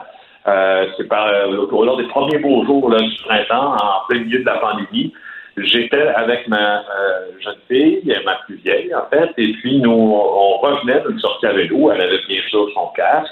On était, on avait fait le, pont Champlain, le nouvelle piste cyclable du pont Champlain, et tout le monde était heureux. Puis euh, ma fille était super contente, une petite, euh, sortie papa et, et elle seulement. Puis on arrive chez nous, puis il y a une entrée, il y a une descente de garage, si tu veux, euh, euh, avec une porte automatique qui ouvre et qui ferme quand les véhicules arrivent. Et puis là, moi, je descends vers la porte de garage et la porte commence à se refermer, donc j'arrête avant et il y a ma plus jeune, ma plus vieille, plutôt, qui prend son élan d'en haut et je pense qu'elle, je ne sais pas pourquoi, la porte s'ouvre et elle descend euh, à tombeau ouvert, elle ne freine pas et elle se cogne en plein front, pleine tête sur la porte de garage. Elle tombe inconsciente. Je, je la vois, je la vois inconsciente par terre pendant quoi? Une dizaine de secondes. C'est un traumatisme incroyable pour pas prendre de courir de aucun risque parce que si elle se relève ensuite, je l'amène tout de suite à Saint-Justine en disant y a sûrement une commotion cérébrale, même si elle n'avait pas tous les symptômes. Effectivement, elle avait une commotion cérébrale et euh, la pédiatre qui était aux urgences à Sainte-Justine me l'a confirmé. Elle m'a dit Monsieur Séguin, si votre fille n'avait pas eu de casque, le choc était extrêmement violent, elle était soit morte ou elle était soit incapacitée pour le restant de ses jours. Alors, ça m'a fait. et j'ai- Écoute, j'en ai euh, pleuré, Jean-François, de voir ma fille comme ça. Tu vois ta fille elle est par terre, elle bouge pas. Là, tu- tu- tu- en 10 secondes, on dirait que ta vie est en train de basculer, mais tout ça. Donc, pour moi, euh, si, si tu veux rendre le casque obligatoire, tu prêches un convaincu. Euh, ce- cet événement-là euh, m'a confirmé que, que pour moi, en tout cas, ça devait l'être. Mais écoute, je, com- je comprends ta position, là, puis je j'ai pas vécu ce que tu as vécu, euh, mais puis je le recommande. mes enfants sont obligés de le porter, là, puis, puis nous, les parents, pour donner l'exemple, on le porte aussi, là, mais je, préfère la, la, la, position de de la sensibilisation avec des témoignages comme le tien que de toujours mettre ça dans une règle. Parce que tu sais, des jeunes qui vont jouer au parc puis qui grimpent sur les modules puis qui finissent par tomber et se blesser lourdement, il y en a à chaque année. Des jeunes qui plongent dans la piscine puis qui se cognent la tête et qui ont des traumatismes, il y en a à chaque année. Fait qu'à un moment donné, on ne pourra pas tout prévenir non plus. là. Tu comprends? Fait qu'à un moment donné, de la prévention, fort, fort, fort, fort, fort, recommander, recommander, recommander, mais une loi, pas certain. Bon, ben, c'est un, c'est un, C'est un un. C'est un. Hey, puis là, on va changer de sujet parce que lui, il porte pas de casque, il porte pas grand-chose. Il y a un exhibitionniste du côté du Saguenay. Je l'ai vu, j'ai vu la photo, il est bien à côté sur son pick-up de toute beauté. Qu'est-ce qu'il fait là? pour ça que je voulais. pour notre dernière, Jean-François, je voulais quand même te laisser sur quelque chose de, de rigolo. Parce que les policiers, euh, depuis mi-juillet, là, ils semblent qu'ils soient très présents. tu as raison quand tu décris la scène, c'est vraiment ça. Alors, il y a beaucoup d'exhibitionnistes qui vont euh, dans un parc, euh, dans les sentiers boisés, là, euh, près de Saguenay. Et euh, l'ancien site là, du village euh, Saint-Jean-Vianney, qui est reconnu comme un lieu de rencontre pour des personnes qui veulent se livrer à des gestes à caractère sexuel. Puis là, la police intensifie sa présence, puis effectivement, tu vois un gars qui est bien à côté sur sa tailgate de Ford de 150. C'est incroyable. Dans le parc, et ce qui me faisait juste passer la réflexion, si tu peux te payer un fort de 159, sûrement une chambre d'hôtel aussi pour aller faire tes affaires, pas obligé d'aller dans un parc. En tout cas, bref. C'est quand même incroyable parce que pour, pour les gens qui n'ont pas vu la photo, c'est pas Olivier Dion, mettons. Là, c'est mon oncle Roger qui est installé là. oui. Puis il a son téléphone dans les mains, on voit qu'il est en train de texter. Puis il me semble que moi, si j'allais dans un endroit comme ça, mettons, pour avoir des, des rapprochements ou peu importe, mais j'attendrais que la personne arrive pour me flanquer. Euh, tout nu. Lui, il l'attend. Lui, il l'attend tout nu sur sa, sur sa boîte de pick-up. C'est, oui, lui, c'est comme s'il si, attendait quelqu'un en sortant du dépanneur. Là, sauf ouais. qu'il est flambette, tu comprends-tu, puis sur sa tailgate. En tout cas, c'est ça qu'il a. Bon, ben, ça, ça on n'a pas besoin de passer un règlement pour ça. Les deux, on n'est pas, en, pas en accord. Exact. Félix, c'est un rire très communicateur. C'est la première fois que je t'entends rire comme ça. C'est ça, c'est un oui, rire. Oui, oui, Puis quand je trouve quelque chose de drôle, je peux en rire pendant longtemps. Je peux le confirmer. Euh, écoute, je veux juste te dire que c'est notre dernière ensemble aujourd'hui. C'était un plaisir de travailler avec toi euh, euh, tout l'été. Tu m'as appris beaucoup de choses. Tu es vraiment professionnel, intéressant dans tout ce que tu fais. Alors, ça a été un bonheur de, de faire de la radio avec toi au quotidien. Bien, je te renvoie l'ascenseur. J'ai découvert un animateur intéressé, un gars qui écoute c'est une qualité énorme, mais, mais surtout un gars qui s'intéresse beaucoup à ce que les autres disent et qui est renseigné sur ces sujets. Franchement, une découverte merveilleuse. Bravo et euh, et bon vent, Jean-François. J'espère qu'on va reprendre ça dans les plus brefs délais. Oui, ben il y a des chances qu'on reprenne ça, mais de toute façon, tu n'es peut-être pas au courant, mais je reste dans la famille de Cube. Euh, je vais euh, parler de sport euh, matin et soir dans l'émission du, du matin, dans l'émission du retour avec Mario Dumont. Puis je vais aussi avoir une émission de sport les fins de semaine. Et, ben oui, ben oui, j'ai vu ça. On laisse pas partir, on laisse pas partir nos talents, Jean-François. On laisse pas partir nos talents à Cube. On les garde. C'est ça. Puis quand il y aura du remplacement, mais ça se pourrait que je reprenne la case ou le micro que j'ai présentement. Fait qu'on aura la chance de se reparler. Bon, ben, très bien. Alors, bon, euh, bon week-end. Et encore une fois, c'était un plaisir. Partagé. Merci, Félix. Bye. Salut. Jean-François Barry. Deux heures pour décompresser. C'est quand même un sujet euh, spécial à aborder un vendredi 14 août avec euh, le beau soleil à l'extérieur. Mais on va parler de suicide, de prévention aussi euh, du suicide. C'est suite à, un article qui a été qui est paru ce matin dans la presse qui nous apprend qu'il y a des forums. eux se disent pro-choix, mais on pourrait dire pro-suicide, dans le fond. ces forums-là, si les jeunes vont dessus, donnent le choix aux jeunes de choisir. Ils leur disent c'est ta vie, tu as le choix, tu fais ce que tu veux. C'est quand même inquiétant. Moi qui ai deux ados de 17 et 15 ans, et puis on va se le dire, sont plus habiles euh, sur le web que les parents peuvent l'être. On va en discuter avec Jérôme Gaudreau, directeur général de l'Association québécoise de prévention du suicide, qui sort de ses vacances pour nous accorder l'entrevue aujourd'hui. Merci, M. Gaudreau, tout d'abord. Oui, bonjour, M. Barry, ça me fait plaisir d'être avec vous. Alors, expliquez-moi ça. Moi, j'ai appris, euh, dans ma tête, il n'y a, personne qui peut être pour le, suicide. Euh, j'ai appris l'existence de ces forums-là ce matin. Vous, évidemment, vous connaissiez ça depuis longtemps. Oui, bien effectivement, là, on, s'intéresse beaucoup euh, sur les liens qu'il peut y avoir entre le suicide euh, et la présence de la, du suicide et de la prévention du suicide sur Internet. Donc, on est au courant, effectivement, qu'il existe des, des sites web qui se disent, comme vous disiez, pro-choix ou neutres par rapport au suicide, mais dans les faits, euh, qui vont être plus souvent, euh, malheureusement, euh, des endroits où les gens vont aller euh, pour s'encourager ou se motiver, soit pour passer à l'acte ou parfois pour obtenir de l'information en lien avec le suicide. Mais c'est définitivement pas des endroits où on peut obtenir de l'aide euh, professionnels, euh, de gens qui sont euh, formés pour traiter les idées suicidaires et faire en sorte qu'on s'éloigne de ces, idées-là. Donc, ce sont des sites qui sont très inquiétants et qui sont malheureusement très difficiles à contrôler. Et il y a eu des cas concrets. Il y a des gens qui se sont suicidés, puis on a vu par la suite qu'ils avaient été sur ces, ces sites-là. Et sur ces sites-là, ce qui fait différent et ce qui, ce qui est inquiétant, c'est qu'il n'y a personne qui va après ça dire Attends un peu, attends un peu, là je vais t'aider ou attends un peu, as-tu déjà pensé à consulter? Euh, au contraire, on va laisser libre cours à leur frustration et à la limite, pas encourager, mais presque.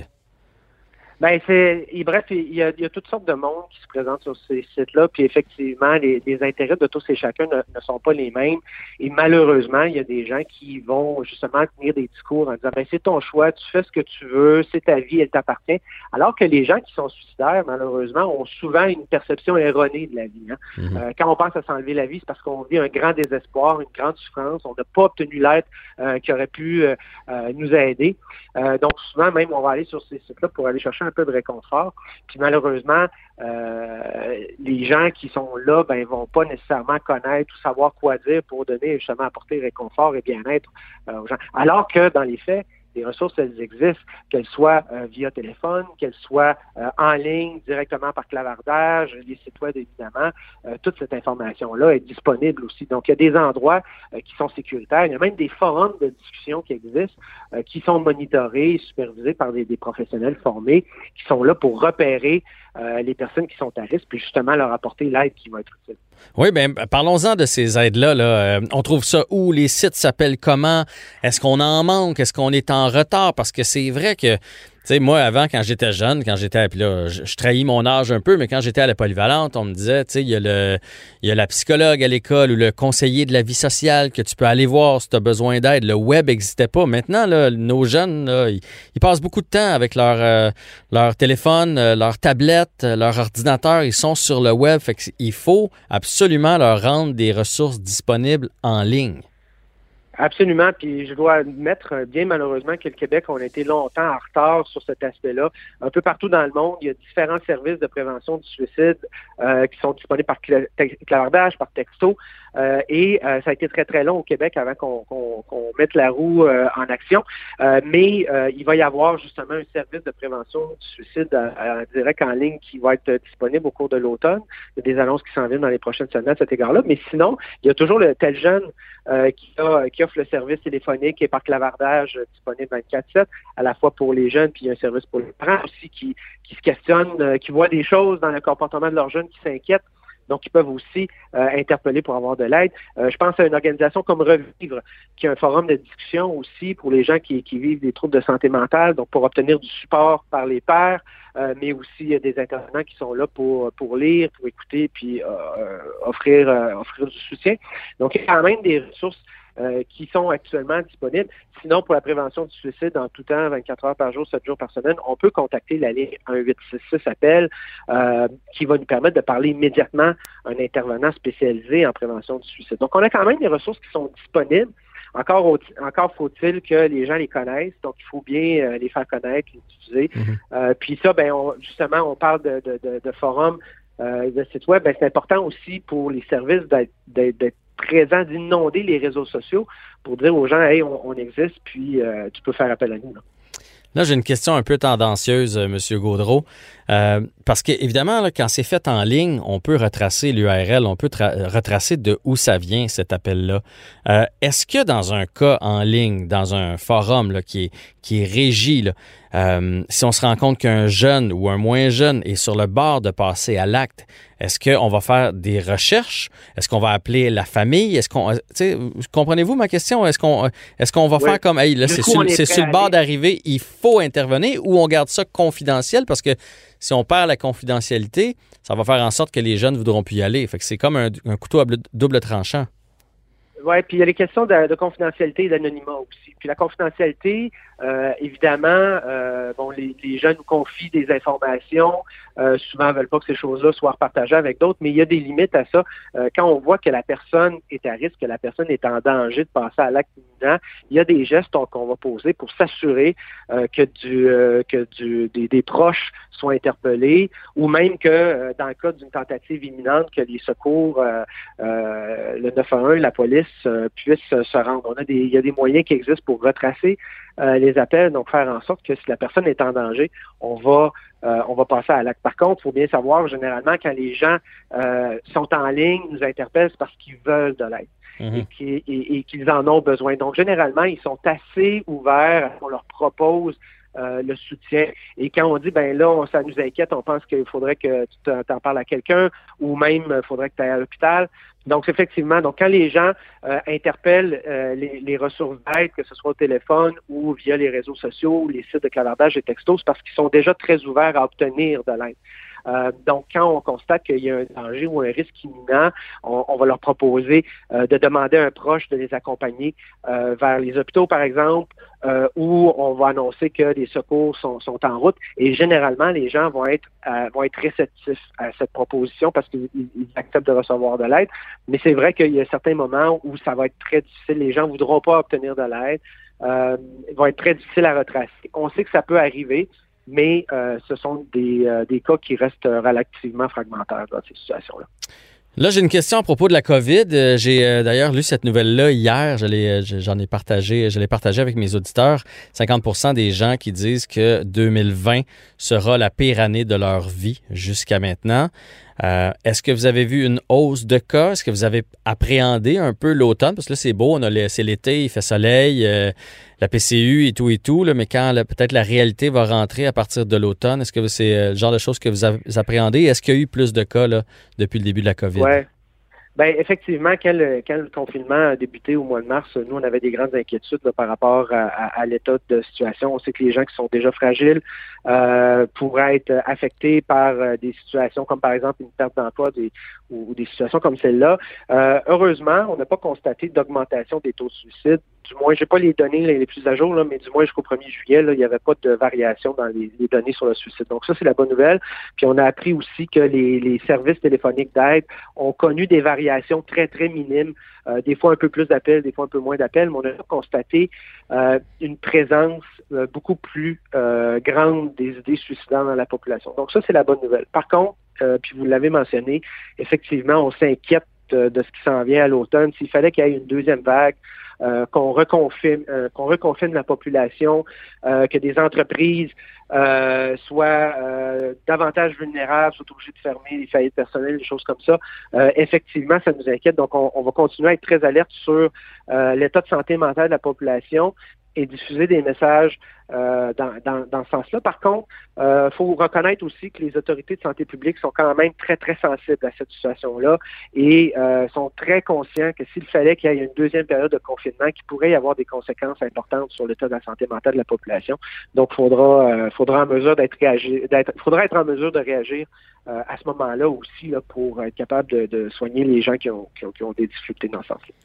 Donc, s'il n'y a pas eu plus de cas pendant le confinement, et là, je vous lance une réflexion comme ça, est-ce que ça ne voudrait pas dire que, dans le fond, en s'éloignant du stress, en se retrouvant à la maison, loin de la routine, peut-être entouré de ses proches, parce que des fois, euh, on travaille fort, puis on, pas qu'on néglige nos enfants, mais on est moins là pour eux autres, que de se retrouver, dans le fond, en, famille, à la maison, à l'écoute des uns des autres, loin du stress de la vie de tous les jours. C'est peut-être ça la leçon à retenir de la COVID pour le suicide? Ben, je pense que c'est une réflexion qui est très intéressante. Effectivement, on le sait, hein, pour, dans, par rapport au suicide, il y a des facteurs de risque, mais il y a des facteurs de protection aussi. Et parmi les facteurs de protection, euh, d'être bien entouré euh, de gens qui se préoccupent euh, de nous, d'avoir l'opportunité de dialoguer, ça peut effectivement agir pour aider les gens. Euh, d'autres euh, d'autres éléments aussi, comme par exemple la PCU, euh, ce sont des mesures qui sont vraiment recommandées dans des situations comme celle-là parce que ça fait en sorte que le stress financier est aussi moins grand dans le cas d'une perte d'emploi. donc tout ça, ce sont des éléments qui peuvent qui peuvent protéger. Puis l'autre élément que je pourrais rajouter aussi, c'est que mm veut, veut pas, ça nous a forcé aussi à se réorganiser. Hein. bon, tout à coup, on est obligé de, on peut plus aller travailler sur, au bureau, donc là, on s'organise à la maison. Euh, bon, il faut faire attention, il faut changer nos habitudes de vie, ben, tout ça fait en sorte ça occupe l'esprit aussi.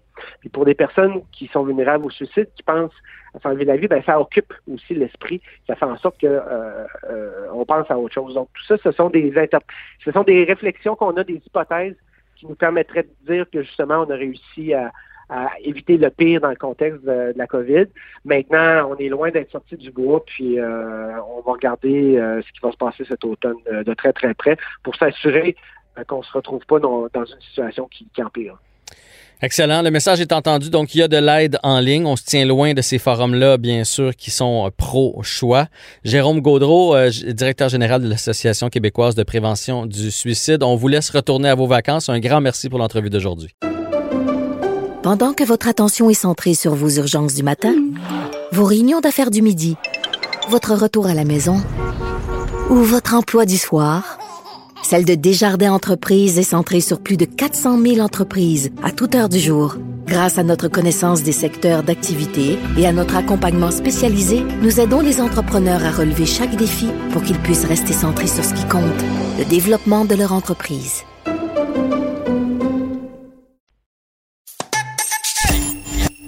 Jean-François Barry.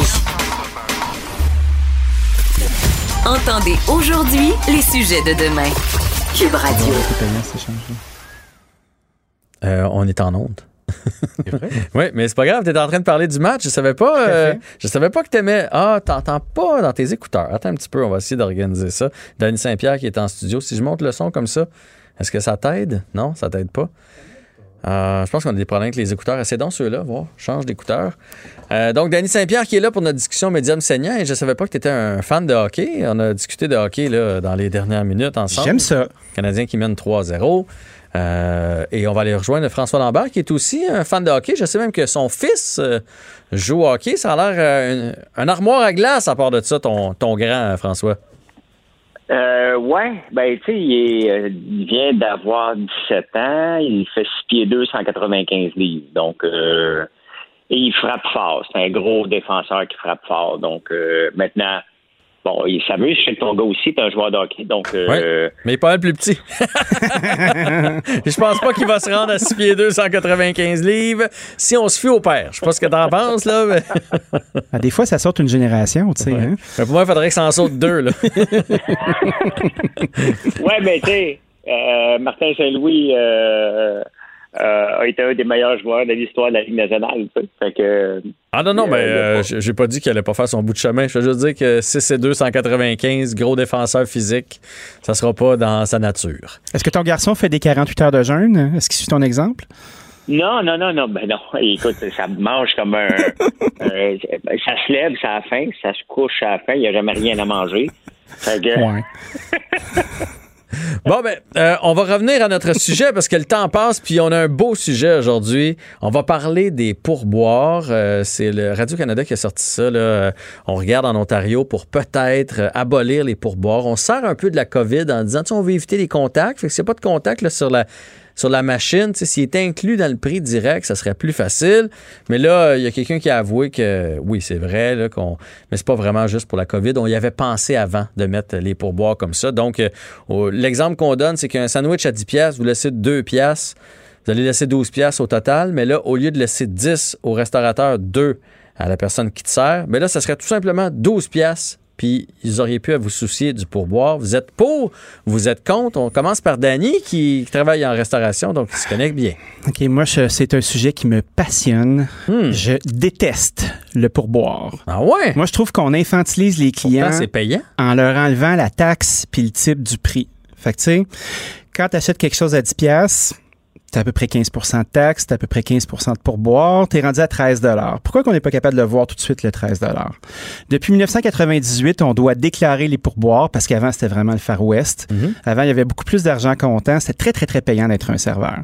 Aujourd'hui, euh, un restaurateur a le choix de déclarer pour que les serveurs puissent avoir des déductions à la source de 8 à 15% euh, de leur vente. Donc, c'est une façon de pouvoir tracer un peu la rémunération des serveurs qui est super injuste parce que un, un serveur, ça gagne un salaire minimum avec service qui est de 10 et 25 dollars, euh, contrairement à 13 et quelques euh, pour euh, la moyenne des autres euh, qui commencent au salaire minimum. Puis, cet avantage-là, ils l'ont en pouvant garder ce 15% euh, juste dans leur cagnotte à eux, les serveurs. Tu n'as pas le droit comme entrepreneur de toucher au service.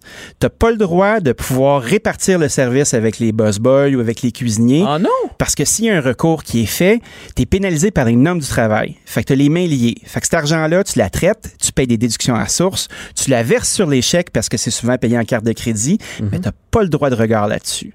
Puis on a essayé euh, depuis plusieurs années d'être capable de au moins avoir un petit nez dans ça.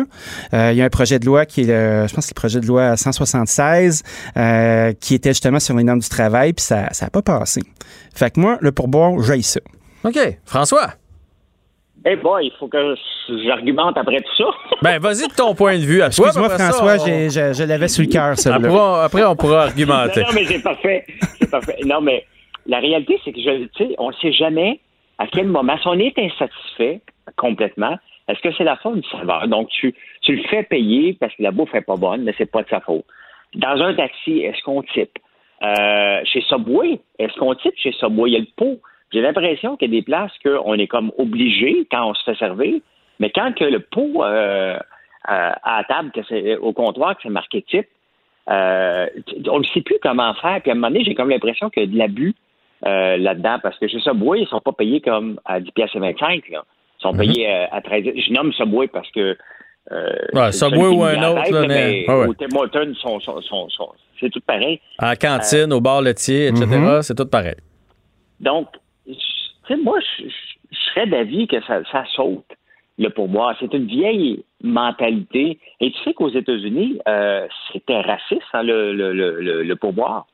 C'était euh, c'était une façon de ne pas payer les serveurs noirs pour qu'ils se démerdent en, en donnant un bon service puis, puis en étant payés.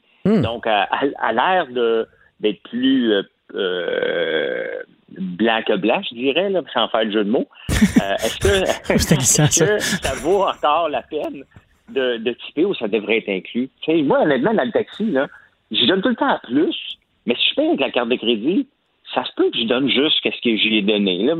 Il- Le tarif était facturé en conséquence de la course. Je me sens pas obligé d'en rajouter supplémentairement. Euh, donc, honnêtement, je suis toujours mêlé. Puis, mettons qu'on va dans une soirée, puis il n'y a qu'un qui ramasse la facture. Mettons un gros lunch d'affaires, très, très gros, puis ça coûte, mettons, 5 000. Là, tu te ramasses à donner 800 pièces de service parce que tu as pris, mettons, quatre grandes bouteilles. là. Euh, c'est- pour un ami, hein, c'est pas moi. Euh, Je le connais, cet ami-là, moi, c'est drôle, hein? J'espère que je vais être ami un jour avec cette, cette personne-là. C'est tout qu'un chum. oui, effectivement.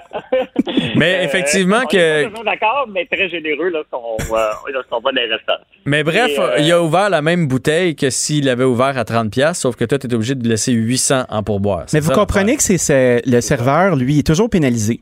Euh, Puis c'est drôle parce que c'est souvent les premiers à, à vouloir garder une mainmise sur le pourboire. Oui. Mais le serveur, c'est comme s'il partageait, le risque de l'entrepreneur d'une certaine façon. Quand ça roule, c'est plein, plein, plein, tu fais de l'argent. Mais tu sais, un lundi soir, il y a une tempête de neige, il fait pas beau, t'es deux sur le plancher parce que le restaurant, il est gros, puis là, tu fais quatre clients, tu t'en vas chez vous avec ton, ton salaire minimum de base, puis une coupe de petites pièces, puis ça finit là. Moi, je trouve que c'est euh, extrêmement réducteur aussi euh, que le serveur se retrouve à profiler. Parce que, admettons que tu me vois, moi, j'étais en jeans avec une calotte. Moi, je te veux euh, pas. Je vais, je vais prendre François. euh, il y a. François Lambert qui est avec son saut bien taillé, puis euh, Avec ses initiales sur son saut. son air d'homme d'expérience, puis c'est sûr qu'il sent plus l'argent que moi dans la tête d'un serveur qui ne nous connaît pas les deux, même Mhm. si François est euh, fichement plus riche que moi, je suis sûr.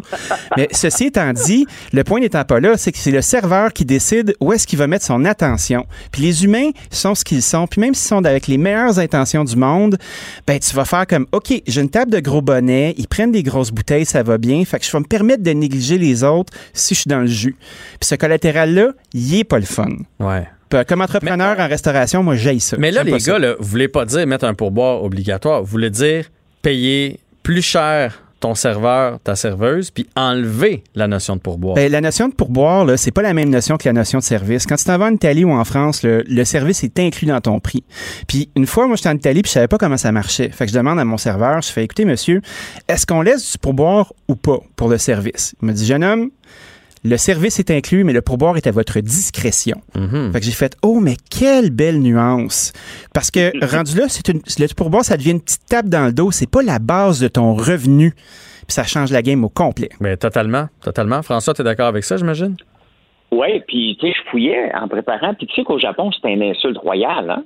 Oh. Si tu donnes du tip au, au Japon, c'est comme, c'est à quoi? Tu pas payé assez cher, c'était pas bien, euh, tu te sens obligé d'en donner plus, tu ne peux pas tiper au, au Japon.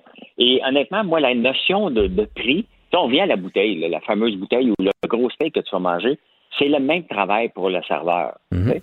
Donc, à quel moment que tu vas manger, maintenant pour 300 pièces, tu es obligé de rajouter un 75 pièces de type, j'ai de la misère avec ça. Je me dis, bon, si j'avais mangé juste un hot dog, il aurait fait le même service. Euh, je le fais, là, je ne suis pas cheap de mes pourboires. Mais toutes les fois, je me dis, euh, si je n'étais pas connu, j'en donnerais moins. Hein? Mais il y, a, aussi la notion de service au comptoir. Tu sais, en ce moment, il y a beaucoup, beaucoup de services qui se fait au comptoir. Puis, euh, moi, je me dis tout le temps, euh, je vais laisser quelque chose parce que l'équipe a travaillé fort. Ouais. Mais on est pris dans une espèce de dynamique de surcompensation. Pourquoi on n'est pas capable de payer les gens comme il faut? Ben, ça serait plus simple à la base parce que c'est rendu. Moi, je suis d'accord avec toi, François, on fait des blagues avec ça, mais le fait qu'on soit connu ou le. Peu importe, on laisse du pourboire des fois juste parce que j'ai eu un mauvais service, là, mais ça me tente pas de me pogner ou quoi que ce soit. je vais laisser, lui donner son 15 puis As-tu déjà laissé 5% toi? Jamais. Il n'y a personne qui fait ça. C'est bien, bien rare. Tu as une coupe de cinglés de temps en temps qui pitch une scène noire sur la table, là, mais tu sais, c'est parce qu'ils ont le goût de se pogner. le Québécois moyen, là, il proteste pas en ne typant pas. Non, non.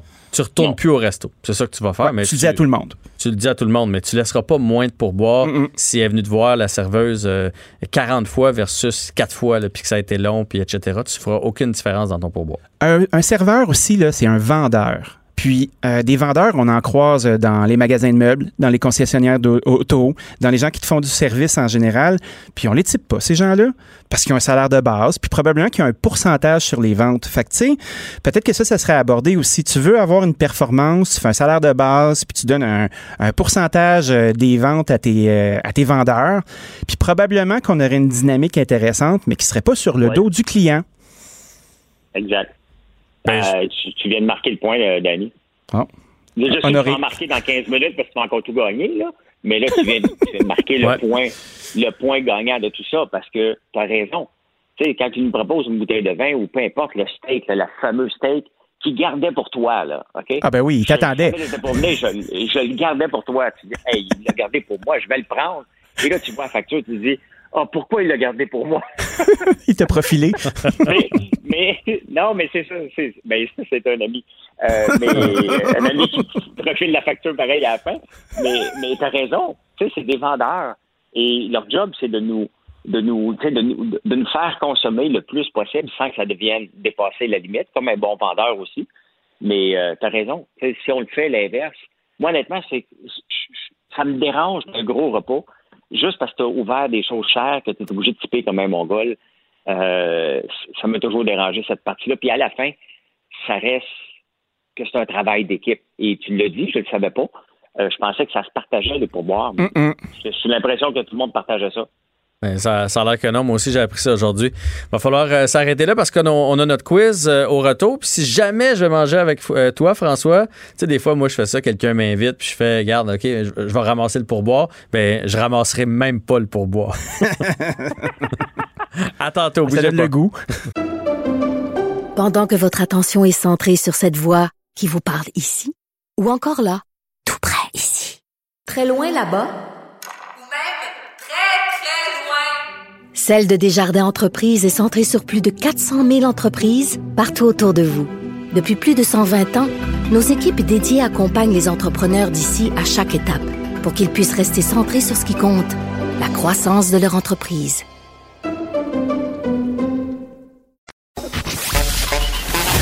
Jean-François Barry.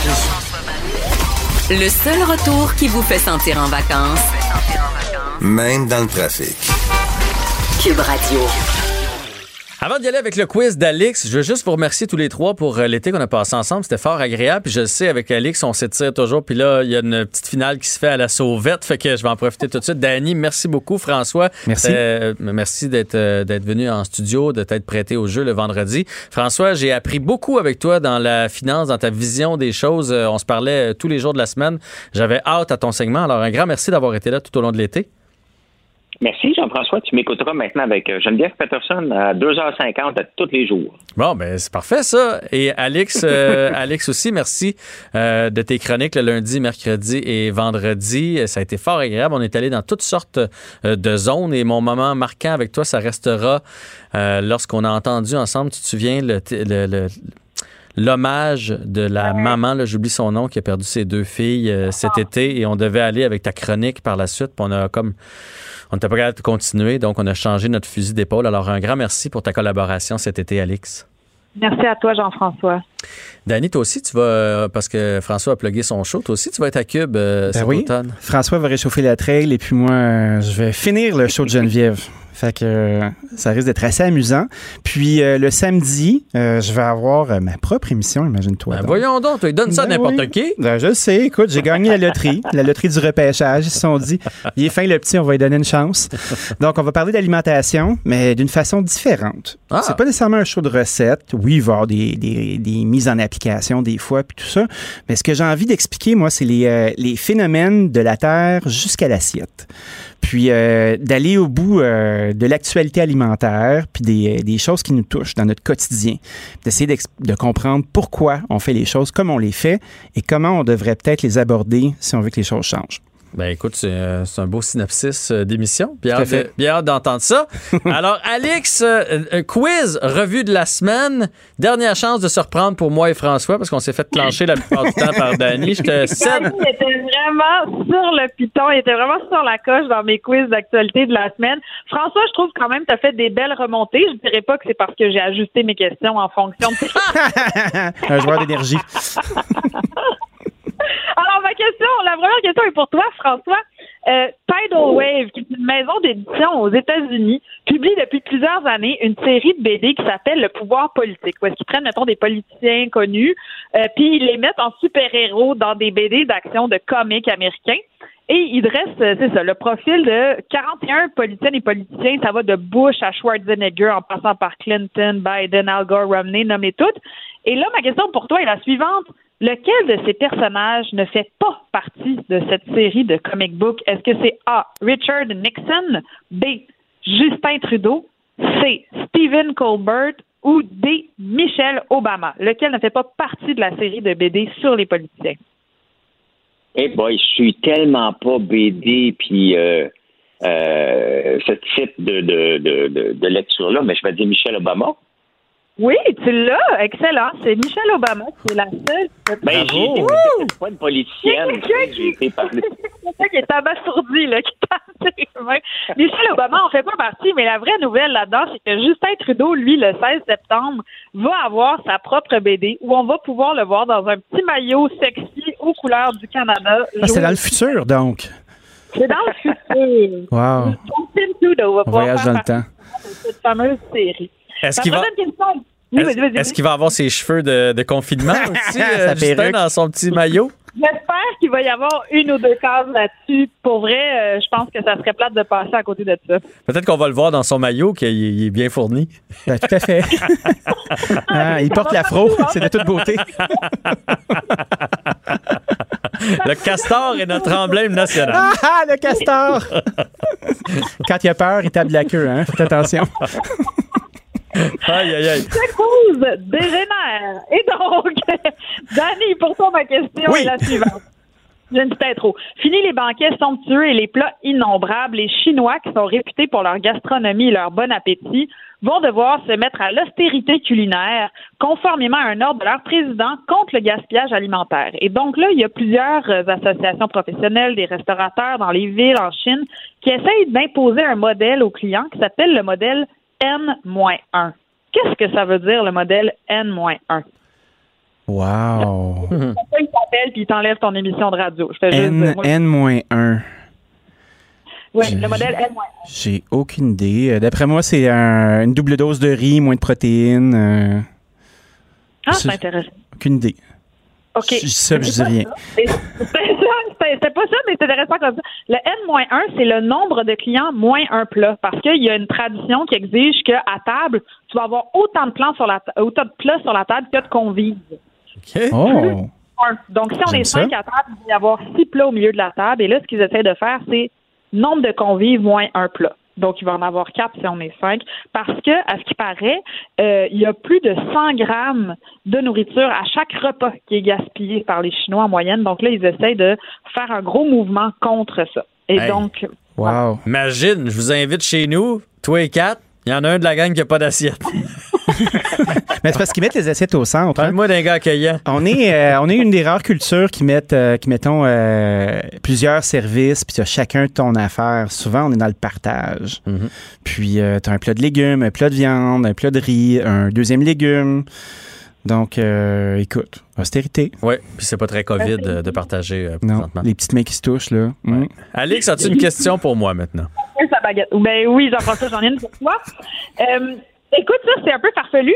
Même si la saison de ski n'a pas été à la hauteur dans les Alpes italiennes, on sait que pendant la COVID, ça ne devait pas se pousser au, au comment on dit, au bastion, au portillon de la chaise euh, de la chaise de la remontée électrique. Je pense que ça devait être plutôt tranquille. On dit au remont de pente. Un petit remontant? L'équipement des stations de ski a été mis à profit malgré tout pendant le COVID, la COVID et il- on se pose la question qui est la suivante. Avec quoi est-ce que les pompiers et les autorités sanitaires de la région ont uni leurs forces pour désinfecter les villages? On parle de quelque chose qui a rapport avec une station de ski. Avec la wax qu'on met en dessous des euh, skis de fond? Jack Rabbit. C'est vraiment farfelu comme réponse, puis il n'y a eu aucun temps de réflexion. Fait que je suis quand même impressionnée, mais c'est pas ça. Ils ont utilisé des canons à neige qui ont rempli de peroxyde Ah. dans les villages pour essayer de décontaminer à grande échelle. On n'a aucune preuve de savoir si ça a marché ou pas. C'est quand même assez intéressant comme, comme essai, mettons, je dirais. Bon, ben, la victoire, ça finit bien l'été. Va à François! Bravo. François! Bravo, François! Bravo! Alex, François, Danny, bonne fin d'été. Merci à Frédéric et Joanie de m'avoir accompagné tout au long de, l'été de l'autre côté de la fenêtre. Et merci à vous d'avoir été fidèles à l'émission. Mario Dumont sera de retour à partir de lundi. Il reprend sa chaise. Au revoir tout le monde. Cube Radio.